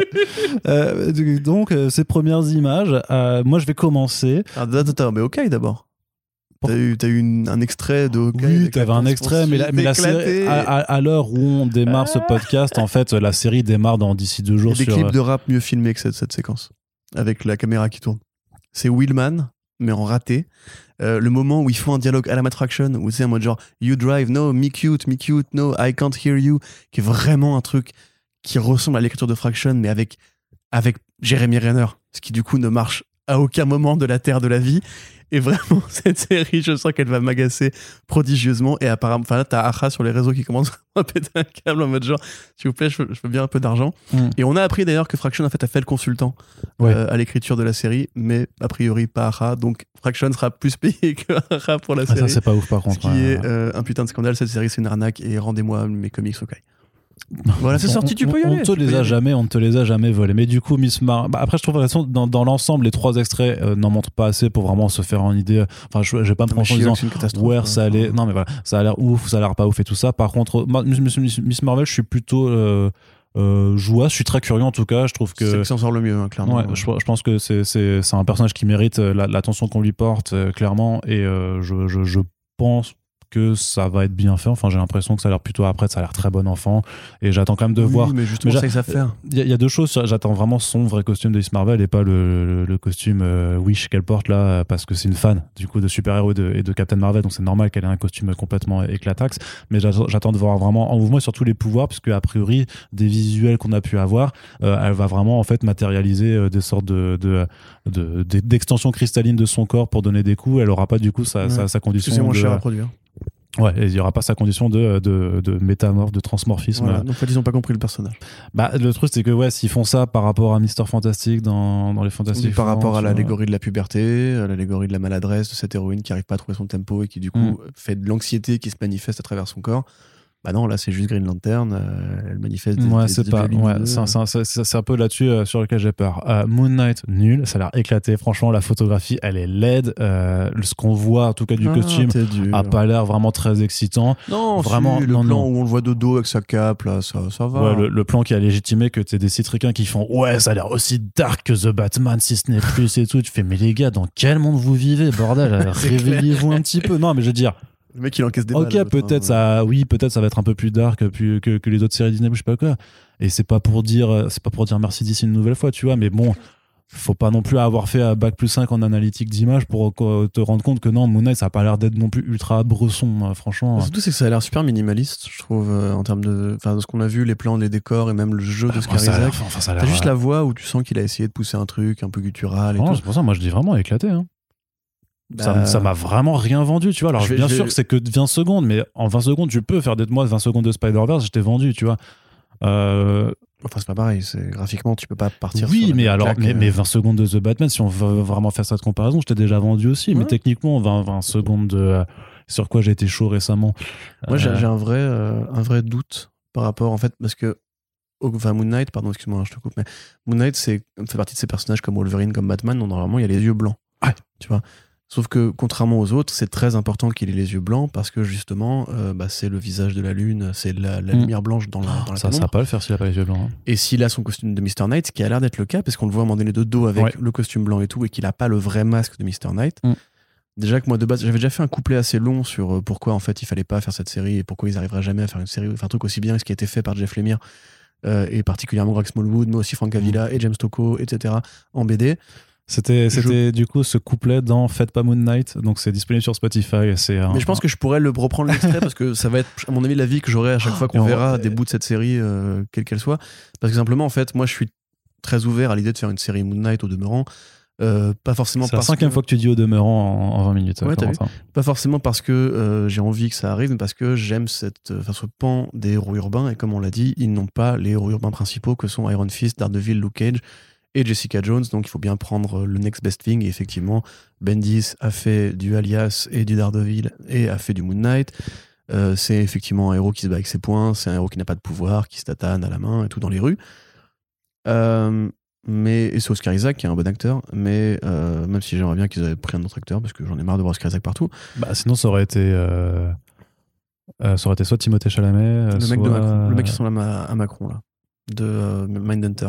Lui, il avait exactement le physique qu'il fallait pour Mm. faire. euh, Non, mais je voulais faire la blague sur le fait qu'en ce moment, il y a que deux acteurs qui existent chez Hollywood, c'est Timothée Chalamet Ouais. et du coup euh, Ils ont fait Kylo Ren, je sais plus en comment il s'appelle maintenant. Adam. Driver. Voilà. Adam Kylo Ren. C'est horrible de, ré- de réduire à Kylo Ren. Non, non, mais c'est parce que ah, ça va. c'est- Tu pourrais dire le mec de Annette. Oh, le mec du dernier duel qui était très bien, du coup. Tout à fait. Mais son, c'est un immense acteur, Adam Driver. Mm. il a pas de... Mais bref, euh, on verra. Moi, j'attends quand même le trailer parce que je trouve qu'il y, a- y un- Ouais. il y a un léger effort. Et j'aime- j'aimerais vraiment croire que Kevin Feige va finir par lâcher la bride. Parce que il- lui, il a forcément regardé la série Daredevil. Il a forcément dû se percevoir qu'en non, fait. bah non, pour lui, ça n'existe pas. lui, elle C'est- était éclatée au non, sol Non, non, non, que- non, non, lui, tu sais, tu sais très bien que Kevin Feige, euh, il vit dans un univers où ces séries n'ont pas existé. Et il sera le premier à faire, euh, du coup, euh, s'il doit refaire un, un- un reboot de Daredevil, il fera, on lui fera, mais du coup, euh, où est-ce que vous vous situez euh, par rapport au film euh, et, à, et à la précédente série? Comment est-ce que vous avez vou- voulu vous démarquer? Il fera, ah, je ne comprends pas. Il n'y a, pas pas- y a pas de film ou de série qui existe. Bah, ça l'empêche pas quand même de piquer toutes les idées des films Spider-Man précédents pour son No Way Home. Et c'est pas que Sony, hein. Pas Mhm. déconner. Donc euh, voilà. Hein, J'ai envie Voilà. de dire, mon petit copain Kevin, On passe à la tu suite. peux faire un petit effort On passe à la suite. Ouais. Ah non, She-Hulk, bah, She-Hulk. She-Hulk. Bah, y a rien, quoi. Bon, après, il y a vraiment, réveille, après, après, il y a vraiment, au non, le truc, taf, c'est qu'il y a- il y a vraiment rien pour, un euh, pour mettre un, un avis. Et après, euh, t'as un plan en mode années 80 Ouais. avec Mark Ruffalo, parce que je pense qu'ils avaient que ça comme plan avec Mark Ruffalo. Non, il y a un deuxième où lui parle, tu sais, il lui parle à travers une, euh, un truc, Ah un habitacle et tout ça, tu vois. Bah, du coup, ça se entendrait qu'il il était là au moment de cette transformation. Mm. Donc, c'est pareil, la série Passage de témoins. Oui, bien sûr. Bah, c'est, ouais, euh, encore une fois. Là, mais là, par contre, je trouve que c'est vraiment trop- c'est- en- les comics pas She-Hulk de John Byrne, peut-être aller, ou de Charles Saul. Allez peut-être plus lire ça, parce que, a priori, euh, je pense que ça se veut méta. C'est la meuf qui a fait l'épisode Pickle Rick, c'est ça, qui est, euh, qui est showrunner de ça? Ouais, je crois, ouais. Bon, ça peut être marrant. Hein. Mm. Moi, Maslany, m'envoie pas du tout des ondes de Jennifer, de Jennifer Walters. hein. Ouais. Je, enfin, je comprends pas ce choix de casting. Faut voir comment, comment ils l'auront mis en CG. Parce qu'a priori, c'est bien du CG. Enfin, Bah, je sais pas, parce que le plan qu'on voit avec juste ses jambes, pour moi, on dirait que c'est elle. Une humaine, tu trouves? Bah, on dirait vraiment que c'est elle, mais avec juste les jambes euh, colorées en vert, quoi. Mm. Bah, du coup, je suis pas très associé. Mais je sais pas. Je... Ouais, ouais. Non, mais Moi, moi, je trouve que franchement, J'ai vraiment envie, parce que c'est le personnage que j'aime, j'ai vraiment envie que ces séries soient bien et que je les aime. Par contre, j'aime Mm. Okai et je... ça sera pas une excuse pour aimer la série. Très bien. Allez, on continue sur la partie TV. Une dernière annonce, juste, on s'y attendait un petit peu. TKO signe un énorme deal, enfin en tout cas un contrat d'exclusivité avec la boîte de prod New Regency qui va avoir droit à l'exclusivité de son catalogue de production pour pouvoir en faire des adaptations en série. Quelque part, c'était assez couru, puisque derrière TK au studio, on a euh, Tse Shun. Tse Shun, donc, euh, qui est scénariste, mais surtout, euh, enfin, qui est producteur aussi, qui a travaillé notamment sur la série Gotham. Et donc, bah voilà, donc TKO, on vous en a souvent parlé, qui s'était manifesté depuis 2018 avec un modèle de publication un peu inédit à ce moment-là, c'est-à-dire de, de, lutter contre le, le, le- le- TPB, le trade waiting, c'est-à-dire le fait que euh, souvent les gens ne prennent pas des mini-séries ou des séries régulières et attendent les, les TPB. Donc là, ils ont fait bah, nos séries, on vous les propose en TPB et en avec les 6 single issues directement. Comme ça, vous pouvez faire du binge reading de single issues si, vraiment vous tenez à- au chapitrage. Et donc le fait qu'il y ait que des mini-séries au final dans leur production, c'était peut-être un indicateur aussi d'avoir un éditeur qui a envie de livrer des histoires qui sont clés en main, prêts à être reprises en série télé. New Regency, c'est comme une boîte de prod assez quali. Ils ont quand même fait, euh, notamment, enfin, sur le, sur le côté filmique, ils ont fait euh, The Revenant, notamment. Donc, j'espère qu'on aura plutôt à dédier de façon à avoir des mini-séries HBO, en fait. Moi, c'est vraiment Oui, ce que j'aimerais avoir. qu'en fait, ce que j'allais dire, la plupart, enfin, les meilleures histoires de TKO qui sont, à mon sens, Sarah, Sentient et euh, Goodnight Paradise, c'est pas des formats de très. Enfin, tu peux pas faire une des séries de plusieurs saisons avec ça. Enfin, tu peux si, tu peux Sarah, tu peux faire une série. Tu peux faire, tu peux faire un horrible procédural de Goodnight Paradise avec les enquêtes Oh de là Edith là, Quelle Clochard. horreur. Ah. Mais tu peux faire, voilà, tu peux faire un film, Goodnight Paradise, hein, parce qu'en plus c'est une œuvre qui est vachement inspirée par le cinéma. Euh, tu peux faire une série de plusieurs saisons sur Sarah, jeune sniper russe pendant les, ces, années à la guerre, mais à, Sentient pareil, tu peux faire une série de science-fiction avec une, une IA qui élève des gosses. Mais déjà, bon, je pense pas qu'ils feront ça. À mon avis, le plus probable, c'est qu'ils feront. C'est The Banks, du coup, euh, de Roxane Gay. Ouais. Euh, ça, par contre, voilà, c'est probablement le plus facile à faire en série télé, sur la durée, une série de gangsters euh, nana sur plusieurs générations et tout. Et à l'inverse, la série de la, de la meuf qui fait du free fight. Comment elle s'appelle? Je, je l'ai pas là, mais. Bah, Il y a une meuf qui une série avec une meuf qui fait, qui fait du free fight. Euh, qui pareil, voilà, serait une façon de faire du, du Kingdom. C'est la série de MMA avec Frank Grillo. Ah, Euh, non, c'est pas Eve of Extinction. Je sais pas, je me souviens plus du titre. Ok. Et voilà, donc ça probablement. Après, je sais pas ce que vaut New Regency en termes de série télé, mais c'est cool pour Tsetchun. Voilà, bon, on savait que voilà, c'est un producteur, c'est un scénariste, il a déjà des accès à Hollywood. Sans doute que dès qu'il a créé TKO, il a, il a commencé à démarcher un petit peu des. Oui, des et, à, et à mon sens, c'est exactement la même démarche qu'il y a derrière euh, Aiwa, puisque tu as euh, Ah Bill oui, oui. Alonso, ou même euh, Bad ID, techniquement, avec Dina Shamdanzani, qui est lui aussi euh, largement euh, et qui a en des plus contacts. lui a une boîte de prod. Donc, Mm, euh, mm, voilà. mm. bon, voilà. pour eux. ça ramène de l'argent aux auteurs, aux artistes. on est content. Bah alors du coup non, je pense pas parce que de moi des discussions que j'avais eues, euh, non, non, c'était Joshua Dysart notamment qui m'avait dit euh, que en fait c'était pas du creator owned dans le sens que ça ils ont alors je sais pas peut-être que dans leur contrat ils ont quand même des, des droits ou je sais pas quoi. Mais en tout cas il m'avait dit que c'était pas du creator owned c'est-à-dire qu'ils ils décidaient pas de euh, qui pouvait adapter les choses que c'était vraiment TKO qui gérait ça. Et donc je sais pas s'ils auront des droits euh, pour l'adaptation après. C'est pas ça me semble pas forcément mais que du coup l'avantage du mollet c'est que a priori TKO paye bien par contre. C'est pour ça qu'ils ils réussissent à recruter des auteurs. Mais ouais je suis pas certain qu'ils touchent quelque chose s'il y a une adaptation. Merde. voilà. Élysée Goodnight Paradise. Oui, tout à fait.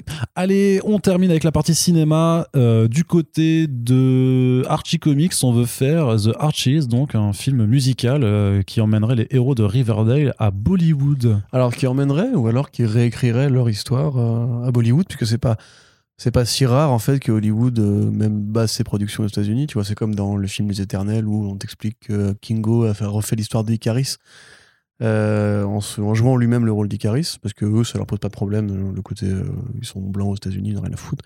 Et ils ont raison. D'ailleurs, parce qu'au bout d'un moment, ce qui compte dans un musical, c'est La musique. Exactement. Et Archie Comics, ils ont un historique musical. Euh, Archie guitariste. Il y a Josie and the Pussycats. Il y a le groupe des Archies qui donc apparaît dans le cartoon. je crois que c'était Life with Archie. Voilà, il y a tout un tas de, de- de liens entre Archie Comics et la musique. Quelque part aussi tout ce qui est triangle amoureux, romance adolescente et compagnie, c'est très Bollywood. Donc il n'y a pas de raison que ça ne prenne pas là-bas. Ça fait quelques années que le projet était en développement. Netflix a mis des ronds pour que ça se fasse. Donc euh, moi je ne suis pas euh, client des, des Bollywooderies. Euh, mais quelque part c'est tellement anarchique et bizarre. Ouais, c'est ça, c'est que c'est c'est what the fuck. Enfin, ça, moi, ça me fait marrer. J'espère que Roberto Aguirre Sacasa se tiendra bien très loin de ce projet parce que Qu'est-ce qui te fait croire? Bah, parce qu'il m'énerve. Oui, mais il est à la tête de Archie Comics, donc euh, ça va pas. Pas plus vraiment maintenant. Enfin, ouais, il est quand même bien implanté. hein. Il est ailleurs maintenant. Non. Et puis Katikin, euh, c'était pas obligé, frère. À Katikin, ça n'a pas marché. On s'en souvient. Ça a été annulé. euh, Bah, pff, que- Genre, tu t'en souviens, t'as pas, rega- t'as pas regardé une Si, seconde. Si, si, j'ai regardé le pilote. Non. Si Et tu me l'as- et tu me l'as caché. Ouais. Et t'en as pas fait de review. Non. Non, mais c'était après. Oh, le scandale. après, hein. Ah bah et alors Non, c'est quand on prépare un podcast Archie avec Océane. Ah, c'est pour ça, c'est pour ça, effectivement. Donc, oui, je regarderai que le pilote, par contre, je parlerai que du pilote. Ah bah non, ah bah non, il faut. Ah bah là, là, là, tu, ah bah tu te rappelles l'engagement professionnel, Non, la c'est ton rigueur. engagement. Ah bah non, Attends, bah non. moi j'ai une vraie vie avec des loisirs, des amis. Tu te souviens? Des quoi? Des aquas C'est des gens que tu vois en dehors du travail. Tu vois, pour parler Ah, et non. boire des bières. et- Ah non, je vois pas Non, ça. je sais, bah, je sais. je Non, je sais. connais pas. Je connais pas, mais tu, tu m'expliqueras ce que c'est. Ça a l'air- ça a l'air- ça a l'air ouais, plutôt marrant. J'ai- J'aime bien l'idée, en tout cas. Ça a l'air plutôt sympathique. On continue avec un truc euh, que je, je- je place dans le planning, mais qui euh, vraiment euh, prend ses origines dans une lubie personnelle. Corentin, c'est toi qui voulais absolument euh, rédiger dessus sur euh, comicsblog.fr avec un film d'animation Gorillaz. Tout à fait. Effectivement. prévu euh, chez Netflix. Encore Netflix, ils sont vraiment partout. Euh, alors bon, pourquoi on en parle nous? Parce que Gorillaz a été créé, en tout cas l'univers visuel de Gorillaz a été créé par Jamie Hewlett, euh, grand, dessin- grand dessinateur britannique, pardon, qui a notamment créé le personnage de Tangirl et qui a fait beau- beaucoup de projets avec Peter, enfin beaucoup de projets, qui a fait des projets avec Peter Milligan, euh, dont les noms vont pas me revenir tout de suite parce qu'il est, c'est quand même un mec qui est très rare en BD en fait. Ouais. Il est devenu très riche très vite avec Tangirl puisqu'ils ont vendu les droits euh, du film euh, qui lui a rapporté plusieurs millions de dollars. À l'époque, on payait très cher hein, les artistes pour les droits de projets comme ça. Donc après ça, il a plus vraiment eu besoin de bosser. Il a travaillé avec, euh, avec Damon Albarn, donc le frontman de Blur, sur la création d'un groupe parodique qui s'inspirait un peu des, groupes manufacturés, la génération boys band en fait, de MTV. Et ils se sont dit, bon, on va faire un cartoon avec ça en fait. Et donc ça a créé Gorillaz, qui a toujours été un univers que je trouvais super cool, qui beaucoup, du coup maintenant existe qu'à travers les clips hein, de Gorillaz, mais qui a souvent du narratif, des idées, des, inspirations, Miyazaki et tout. Euh, et on s'est toujours dit pourquoi ils font pas un comics avec ça, pourquoi ils font pas un film avec ça, une série avec ça, une série musicale à la limite, ou comme un lecteur l'avait dit, euh, c'est un truc à la Interstellar, euh, un 55555 de Daft Punk, tu vois, par exemple, un, film avec que de la musique et pas de dialogue et, juste euh, des belles séquences animées et tout. Et ils avaient réfléchi à le faire euh, très tôt, dès le premier album, mais euh, bah, les financiers étaient pas prêts à l'époque, euh, l'animation avait pas la gueule qu'elle a aujourd'hui, et puis les groupes, les groupes comme ça avec un univers extra-diégétique, euh, ça n'existait pas vraiment. Donc après, le, le groupe a évolué, ils ont gagné des prix, ils ont fait l'extraordinaire des Mondays. Ils se sont séparés, ils se sont reformés, ils ont essayé la 3D, ils n'ont pas réussi. Et aujourd'hui, en fait, ils ont, enfin l'année dernière, ils ont fait un projet qui s'appelait Song Machine, qui était une sorte de, de jukebox géant où en fait c'était un morceau, un clip, un morceau, un clip. Du coup, il y a eu sept morceaux, sept clips, puis un album euh, qui était super cool en fait. Et euh, bah, ils sont copains comme cochons comme jamais. Donc euh, c'est super chouette de voir ça déjà. Il y avait eu aussi d'ailleurs une tentative de narratif et de court métrage avec un projet qui était Monkey, qui était l'adaptation de La pérégrination vers l'Ouest ou Journey to the West, le, roi des singes et compagnie, qui était une comédie musicale qui avait été écrite par Albarn et qui avait été illustrée en partie parce qu'il y avait un, un book qui était foutu avec et qui avait fait un petit court métrage pour les JO de Pékin en 2008. Euh, qui était déjà une, façon de dire on a envie de faire de l'animation, on a envie, etc. Parce que c'est un univers qui est très barré, hein, qui est très fantasque, qui a plein de créatures incroyables, des environnements majestueux. C'est vraiment très inspiré par les studios Ghibli. Euh, et a priori, voilà, donc c'est signé. Enfin, ils ont signé avec Netflix, ils commencent à écrire les scénarios là maintenant. Bon, c'est de l'animation, hein, ça va prendre au moins trois ans à se faire, on connaît le fameux débit, etc. Mais dans l'intervalle, c'est vrai que Oulette, qui est réalisateur sur la plupart des clips en fait de Gorillaz, euh, bah, je pense que c'est un peu l'occasion enfin de briller parce que c'est un mec qui fait plus il fait- plus que, l'illustration en fait. Euh, et comme il est très coté grâce à Gorillaz, il est très riche en faisant très peu de travail. Donc il était un peu temps de le voir revenir sur un truc plus ambitieux que quelques clips par-ci par-là. Et moi j'avoue, bah, en tant que fan de Gorillaz, euh, je suis super content parce que bah, je pense que c'est vraiment un univers qui est déjà qui très beau, c'est un très bon artiste, hein, Roulette, et qui méritait d'avoir plus que justement euh, cette caution musicale qui dit un truc quand même, qui a un propos écolo, qui a un propos, euh, j'allais dire humaniste, qui a un propos entre guillemets entre l'homme et la nature, euh, ou la technologie, le progrès. euh, Enfin, il y a plein de trucs super cool qui sont euh, à pousser là-dedans. Et donc voilà, je suis très content que ça se fasse et de pouvoir écrire sur Gorillaz dorénavant. Il y aura plein de news Gorillaz sur le site. Voilà, c'est à. Apparemment, il faut dire Gorillaz et pas Gorillaz. Ouais, mais nous, on est en France, donc euh, on, on a notre prononciation euh, à la française. Voilà, du coup, on va dire Blur aussi. Oui. Et Pulp. Oui. Et les Bœufs Atlas. Et Brubaker. Et les Rolling Stones. Bah oui. Brubaker. Ah putain, celui-là Bah. aussi, il vient de loin. Ouais. Bah oui. Je me souviens, Brubaker. D'Alsace. C'est vrai. Hey yo, Brubaker. Hey yo, Brubaker. hein. C'est l'autre là, il sort. Avec Anne Phillips. C'est le, le Reckless là, il est, il est costaud quand même, Eh le, détective privé. Hein. Et en Reckless. Ouais. il est un peu foufou dans sa tête, je Je suis en trouve. retard, qu'on Allez, allez, on termine ce podcast avec la grosse news ciné. Ah là là, qu'est-ce qui se passe avec le deuxième trailer de Spider-Man No Way Home, aka euh, la foire au clickbaitage de pute de tous les coins quand même. C'est Jean-Marie Bigard. c'est- euh, voilà, c'est euh, c'est euh, la euh, bande-annonce que tous les clickbaiters, euh, dont les clickbaiters rêvaient, et ça fait depuis euh, une semaine qu'elle est diffusée que euh, je te jure, moi je, je, je suis certains comptes et tout, mais je te jure, je te jure, s'il n'y avait pas ce film qui sortait, qui sortait en fin d'année, ils ne pourraient rien faire de leur vie tellement ils n'ont juste qu'un seul mot à la bouche, c'est de dire ouais, il y a les, il y a les Spider-Man, il y a, il y a Tobey Maguire et Andrew Garfield et tout. Et là, Cox. et là, il y a, il y a machin, il a dit qu'ils apparaîtraient que au bout de 1h30 de film. Il y a Superman aussi. Voilà, c'est ça. Et les trucs, alors bon. Il y a The Shadow, The Spirit. Alors toi, tu disais que t'étais persuadé que, euh, que, hein, les leaks, du coup, étaient fake alors que... Bah en fait, je, enfin, il m'avait l'air vrai euh, quand je les ai vus parce que je me disais c'est, c'est pas que c'est trop bien fait, mais ça me paraissait dans le plan machiavélique de Sony en fait tellement, tellement chaotique, Mais tellement qu'est-ce qui est fake selon toi cafarnaumesque, bah euh, la présence d'un avocat euh, Mm. particulier parce que quand il y avait les plans et qu'on voyait, on aurait, on dit Macron à côté de Peter Parker, ça me paraissait probable dans le sens où ils vont faire la série She-Hulk. Et She-Hulk, bah, elle fait quoi? Elle défend Matt Murdock dans le volume de Charles Saul, et puis c'est une avocate aussi. Donc... Et puis j'ai envie, en fait, ça, je pense que je projette aussi ça, genre, j'ai envie que ça reprenne, j'ai envie que Daredevil revienne. Quoi. Après, s'il n'y a aucun projet qui est signé à l'avenir. Euh, vu que Sony s'est négocié une sorte de- d'espace de, liberté, ça aurait pu être possible. Euh, les trois Peter Parker, pour moi, c'est du 50-50. Enfin, c'est- je- si, ça, si, ça, si c'est vrai, je ne serais pas surpris. Si c'est faux, je serais content. Euh, donc, euh, j'ai pas de, de cheval dans, dans cette bataille. Là, ce qu'on voit dans le trailer, c'est majoritairement les vilains. Ouais. Et c'est extrêmement nul. Parce qu'en fait, on t'explique grosso modo que ces vilains-là, ils viennent bien des réalités euh, des films précédents et que, bah, en fait, c'est eux la menace sur Terre. Donc, il n'y a pas, pas de grands vilains, c'est les, les, Sinister- Bah, Six. les- ouais, c'est les Sinister Six. Mais du coup, c'est claqué Même parce que c'est pas ça, euh, mais- les Sinister Six. Bah, il sûrement y en avoir un qui se cache au, coin du bois. hein. Bah, peut-être Venom. euh, et qu'ils sont, ils sont tous morts en combattant les Peter Parker, donc ce qui n'implique pas que les Peter Parker en question viennent épauler Peter.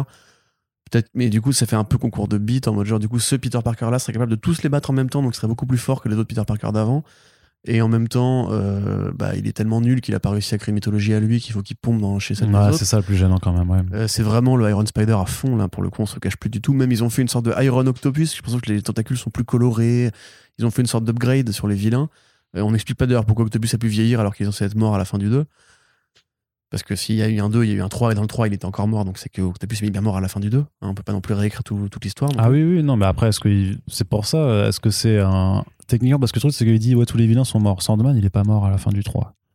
Il est- Et pourtant, on dit que ce serait un vilain qui serait mort en combattant Peter Parker. Donc, il y a Ouais. juste cette possibilité vilain que ce, du 3. soit, que ce soit des vilains qui euh, viennent de films qui n'existent pas, en fait, Bah oui. techniquement. Et puis même, enfin, je veux dire, euh, Electro, ce n'est plus du tout Electro. Mais du coup, c'est pour ça. avec un Mais, mais en fait, tu sais, imagine, imagine, et vraiment, imagine, vraiment, la douille, la douille Oh là, oh là. ultime, Attention. c'est que en fait, cet Electro et ce euh, Doctor Octopus ne viennent pas des films de Sam Raimi et de, et Mark Webb. Ils ont fait le casting parce que c'est méta, parce qu'ils les ont déjà joués, mais en fait, ça reste juste un énorme méta-casting. Mais techniquement, dans la diégèse de- des films et tout ça, ils ne proviennent pas des films de Sam Raimi et de Mark Webb. Ça me paraîtrait un peu trop gros à assumer. Bah, au moins ça, mais au moins ça légitimerait le fait, en tout cas notamment pour Electro, son changement d'apparence, qui sinon ne trouve pas forcément de justification. Mais il n'y a pas vois. besoin de justification. Enfin, je pense que les gens en général, quand tu fais... oui, alors non, alors oui, c'est vrai. Le, les- le grand public s'en bat les couilles. le- le- À mon avis, même Kevin, il s'en fout. hein. C'est- ce Sony qui a dû Mais pousser faut- pour mais ça, non, parce qu'ils il sont faut- obsédés par leur film Sinister Six depuis, euh, depuis 10 ans maintenant. Quoi. Et- il faut quand même justifier tes choix scénaristiques à un moment. bah, pas par rapport aux autres films d'avant. Tu justifies dans, dans ta diégèse. Tu dis il y a un électro, il y a une autre réalité. Voilà, point. Et il sera plus bleu et à façon Dr Manhattan parce que c'est moins cher de faire euh, simplement Jamie Foxx avec un costume pourri parce que c'est des crevardos et que les films de Sam Raimi étaient mieux branlés au niveau mise en scène et les films de Mark Webb étaient mieux branlés au niveau effets spéciaux. Donc, en définitive, ce Spider-Man, c'est un ratage complet. Ah, mais attends, attends, attends, avant. avant, eh, faut, Pardon, pas, faut pas se prononcer tout de suite. Non, le mais le- si le tu film n'existe pas. Parce que là, euh, tout le monde va dire, ouais, mais vous allez partir biaisé. Donc, quand il y aura 0,5 sur 5 sur Comics Blog, Non, mais euh, il y aura sera jamais, machin, quoi. on fait jamais une sur, sur 5, sur 5 même pour les films qu'on n'aime pas. Mais euh, Euh, je crois que je l'ai fait pour Venom Carnage quand même. hein. C'est pas pareil. c'est pas un film déjà. Et puis lui, il nous aime pas non plus. Donc, euh, Non, non, mais moi, si tu veux, c'est toujours ce que je dis à chaque fois. Si le film il est bien, je serais ravi. J'ai aucun intérêt à détester les films de super-héros ni les films de Marvel Studios. J'ai Bah non, parce que tu sers la soupe de Kevin. Feige, toi. Comme je l'ai dit, Eternals, c'est pas que j'ai bien aimé, mais je voyais le propos de la réalisatrice. Je suis pas du tout aussi, aussi sévère que plein de gens dessus. Euh, Shang-Chi, je me suis bien amusé, j'ai passé un très bon moment. Black Widow, moins, mais dans l'ensemble, sur les Marvel Studios, moi en général, j'accepte le contrat, tu vois. J'accepte le côté, c'est une bonne poilade, bon, c'est pas très marrant, mais il y a le côté familial, série télé, tu t'amuses un peu et tout. J'aimerais que ça change, j'aimerais que ça évolue, j'aimerais que ça se diversifie. Je commence à voir que c'est un peu le cas au niveau des séries Disney, qui, dans l'ensemble non plus, WandaVision et Loki, je me bien amusé. What If et euh, Falcon Winter Soldier, non, mais bon, c'est des restes d'une stratégie qui doit changer maintenant. Je reste assez impatient de voir Miss Marvel. Moon Knight, j'attends de juger avant de juger. Enfin, tu vois, je suis pas du tout critique de ce que fait Kevin Feige sur Marvel Studios au global, parce que je vois qu'il essaye d'instiller de la nouveauté. Euh, 4, je suis très impatient. Black Panther 2, je suis très curieux. Il y a plein de trucs comme ça qui, qui m'intéressent. Euh, mais là, tel quel, ce projet Spider-Man qui arrive comme après deux films, un peu osef, en vrai. Enfin, je veux dire, les films Spider-Man 1 et 2. Dans le 1, le 1 était sympathique, façon John Hughes, t'avais vraiment un côté, allez, vas-y, viens, on s'amuse et tout. Je l'avais bien aimé, en vrai, sincèrement. Le 2, j'étais finalement plutôt enthousiaste par rapport à ce que j'espère maintenant de Marvel Studios.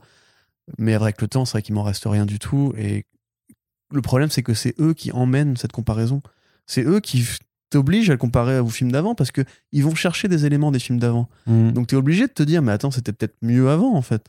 Euh, et du coup, ça marche pas comme nostalgie parce que parce que ce Peter Parker là, en plus, il a quand même pas de vilain à lui, comme tu dis tout à l'heure. Comme tu l'as dit tout à l'heure. Bah là, c'est vraiment les... C'est-à-dire, là, il c'est la les démonstration. hein, Il c'est avait les il- vilains de Tony Stark dans le 1 et le 2, là il est les vilains des deux, deux précédents Peter Parker pour le 3. Et en attendant, bah, qu'est-ce qui a changé pour lui dans sa vie? Peter Parker, il a appris l'héroïsme dans le 1. Il a réappris l'héroïsme dans le 2. Là, il va faire quoi? Il va réapprendre l'héroïsme? Enfin, c'est- Il va réapprendre comment être Spider-Man, mais il sait déjà comment être Spider-Man. On a déjà fait deux films sur le sujet. Plus euh, les apparitions dans, dans les autres films de Marvel Studios. Moi, Tom Holland, il m'est ultra sympathique. Je pense que c'était un très bon choix de casting, franchement. Euh, Zendaya en Gwen Stacy, enfin, en, en MJ, pardon, MJ, ça ouais. marche bien aussi. Euh, le côté prof, école, à la John Hughes, ça marchait bien. Mais il y a un problème de rapport à l'ampleur du personnage, il y a un problème de rapport au- à la symbolique du personnage, euh, au côté justement euh, lower class, au côté ce n'est pas le fils caché de Tony Jr. C'est pas le cas du tout. Vous vous êtes trompé. Vous avez fait un mauvais choix. Il faut corriger maintenant. Euh, si dans le film justement il dit bah écoute, je renonce au, au- au- à la Spider Tech et je vais juste aller bolosser des vilains qui emmerdent mon quartier. Ce qui est son boulot au départ, il n'est pas là pour sauver le monde, il est là pour sauver son quartier friendly neighborhood Spider-Man. Donc lisez Ditko, lisez Stanley, lisez John Romita, euh, voilà, et c'est machin. Straczynski. Straczynski, merci. Euh, même lisez. Non, pas Dan Slott. Bon, Mais, toujours, euh, toujours mieux que non, Nick oui, en Spencer, plus, il y a plein de hein. trucs bien chez Dan. Slott et tout, mais lisez, en fait, lisez Ultimate Spider-Man Aussi, de ouais. Brian Bendis. Ouais, ouais, ouais. C'était bien mieux. Et, euh, et vous comparez pas à Sam Raimi. Enfin, c'est suicidaire quand tu fais du Marvel Studios de se comparer à Sam Raimi. Tu prends l'un des, mecs qui a fait les meilleurs films en termes de visuel et de mise en scène. C'est comme dire, allez, maintenant, on va faire les X-Men et on va ramener les X-Men du multivers, on va ramener Logan. Et, Mm. on va ramener le Logan de Logan pour justifier qu'il soit un peu plus vieux et tout. Et on va le mettre face à notre Wolverine pourri qui fera des blagues. Et tu vas être là, moi, genre, mais non, vous faites pas ça, vous allez vous, vous rendez pas compte en fait. Ah, euh, moi, je suis vraiment curieux parce que c'est vrai qu'avec sa, stratégie potentielle, du coup, bah, en tout cas, il ramène les vilains, ça c'est sûr, parce qu'il le montre dans les trailers, mais avec aussi bah, voilà, le potentiel retour des, des vieux. C'est effectivement, est-ce que c'est pas à double tranchant de dire, en fait, en ramenant deux autres sagas, dont une qui est quand même unanimement appréciée par le public nostalgique et vous avez l'air de viser en priorité, est-ce que vous allez pas, est-ce que vous prenez pas le risque si votre film il est pas beau et il est pas bien, enfin qu'il est pas bien filmé ou machin, de vraiment ouais, de, de, de vous prendre les, les pieds dans le jeu de la nostalgie? Parce qu'on va vous dire, eh mais en fait vous, vous savez pas, enfin vous avez mis quelqu'un qui, qui s'est pas bien filmé. En vrai, tu sais, nous, nous on Mais va après, le je dire. pense, mais je pense que, mais je Nous, on pense qu'en vrai, dire. voilà. les cinéphiles, entre guillemets, les gens qui ont des attentes sur ces films-là, ils vont le dire. Et puis les mecs qui vont dire, ouais, je pose mon cerveau, ou alors, oh là là, franchement, les gars, moi, je, je, comprends pas comment vous prenez la tête comme ça, alors que pour moi, c'est juste du fanservice, et quand je vois ça, je suis en mode genre comme un gamin, etc. Ils vont être là en mode, ah, c'est trop réussi, c'est génial, c'est un fantasme de gosse. Et en fait, nous, on se fait chier à demander à ces gens-là de faire du cinéma, alors qu'en fait, ils font ce que disait Scorsese, c'est-à-dire des parcs d'attraction. Et tu vas pas un parc d'attraction Ouais, mais pour tu peux faire- mais- transcendé au niveau de tes émotions, tu veux juste t'amuser. Oui, mais je peux très tu- bien comprendre. il y a des mauvais parcs d'attractions aussi. hein. Bien sûr, oui, oui. Mais moi, je peux très bien comprendre, si tu veux, ce sentiment-là. Par contre, qu'on ne me dise pas que c'est le plus grand film de super-héros de tous les temps. Enfin, il y a... le cinéma, c'est pas juste euh, se, se marrer et bouffer du popcorn. Il y a aussi. Et Spider-Man, précisément. Spider-Man, c'est un personnage qui peut être tragique, euh, qui développe un narratif sur le long par rapport à la... au poids de ses pouvoirs, euh, à la mort de son oncle, à la mort de sa- son ex et tout. Enfin, il y a plein de trucs bien à faire. Et pour l'instant, on fait qu'effleurer la surface, c'est-à-dire le côté cool, gamin, adolescent. Et je trouve ça un peu dommage. Mm. Donc moi, j'espère, entre guillemets, que c'est un peu le dernier de Tom Holland, en tout Ah ouais cas chez Marvel Studios, et qu'il y a Tu moyen après de bifurquer vers un Miles ou vers un autre personnage. Enfin, il y a plein de clones de Spider-Man, que, littéralement, que tu peux utiliser. Euh, je pense qu'il y a mieux à faire. Franchement, maintenant, précisément, il y a mieux à faire. Et, Ouais. et je pense que la saga de Tom Holland restera malheureusement un petit non-événement. Eh bien, c'est ce que l'on verra de toute façon euh, sur pièce, puisque le film sort dans euh, moins d'un mois à l'heure où on euh, met ce podcast en ligne. Donc, on imagine que beaucoup, beaucoup de gens ont pas mal d'interrogations et d'attentes sur ce projet qui, à mon avis, va beaucoup faire parler de lui d'ici la fin de l'année. Et c'est là-dessus que l'on va terminer notre podcast. On vous remercie de nous avoir écoutés si vous avez tenu jusque-là malgré nos, euh, nos, nos digressions hein, habituelles. On vous rappelle que vous pouvez réagir sur les sujets évoqués dans l'espace commentaire du site et sur nos réseaux sociaux. Vous pouvez partager le podcast pour aider à sa diffusion. Et donc, vous avez un, un avis sur le spermorance comme dentifrice, par exemple, on est vraiment très tu intéressé. n'es pas obligé de rappeler qu'il y avait eu ça dans le Non, mais je veux pas que podcast. ça s'oublie. T'inquiète pas, les gens ne l'oublieront pas. Et on vous rappelle aussi qu'on a une page où vous- sur laquelle vous pouvez nous aider financièrement pour assurer la pérennité, la stabilité du podcast sur le long terme. Merci à toutes et tous de nous avoir écoutés et on vous dit à très bientôt pour la prochaine émission. Salut Salut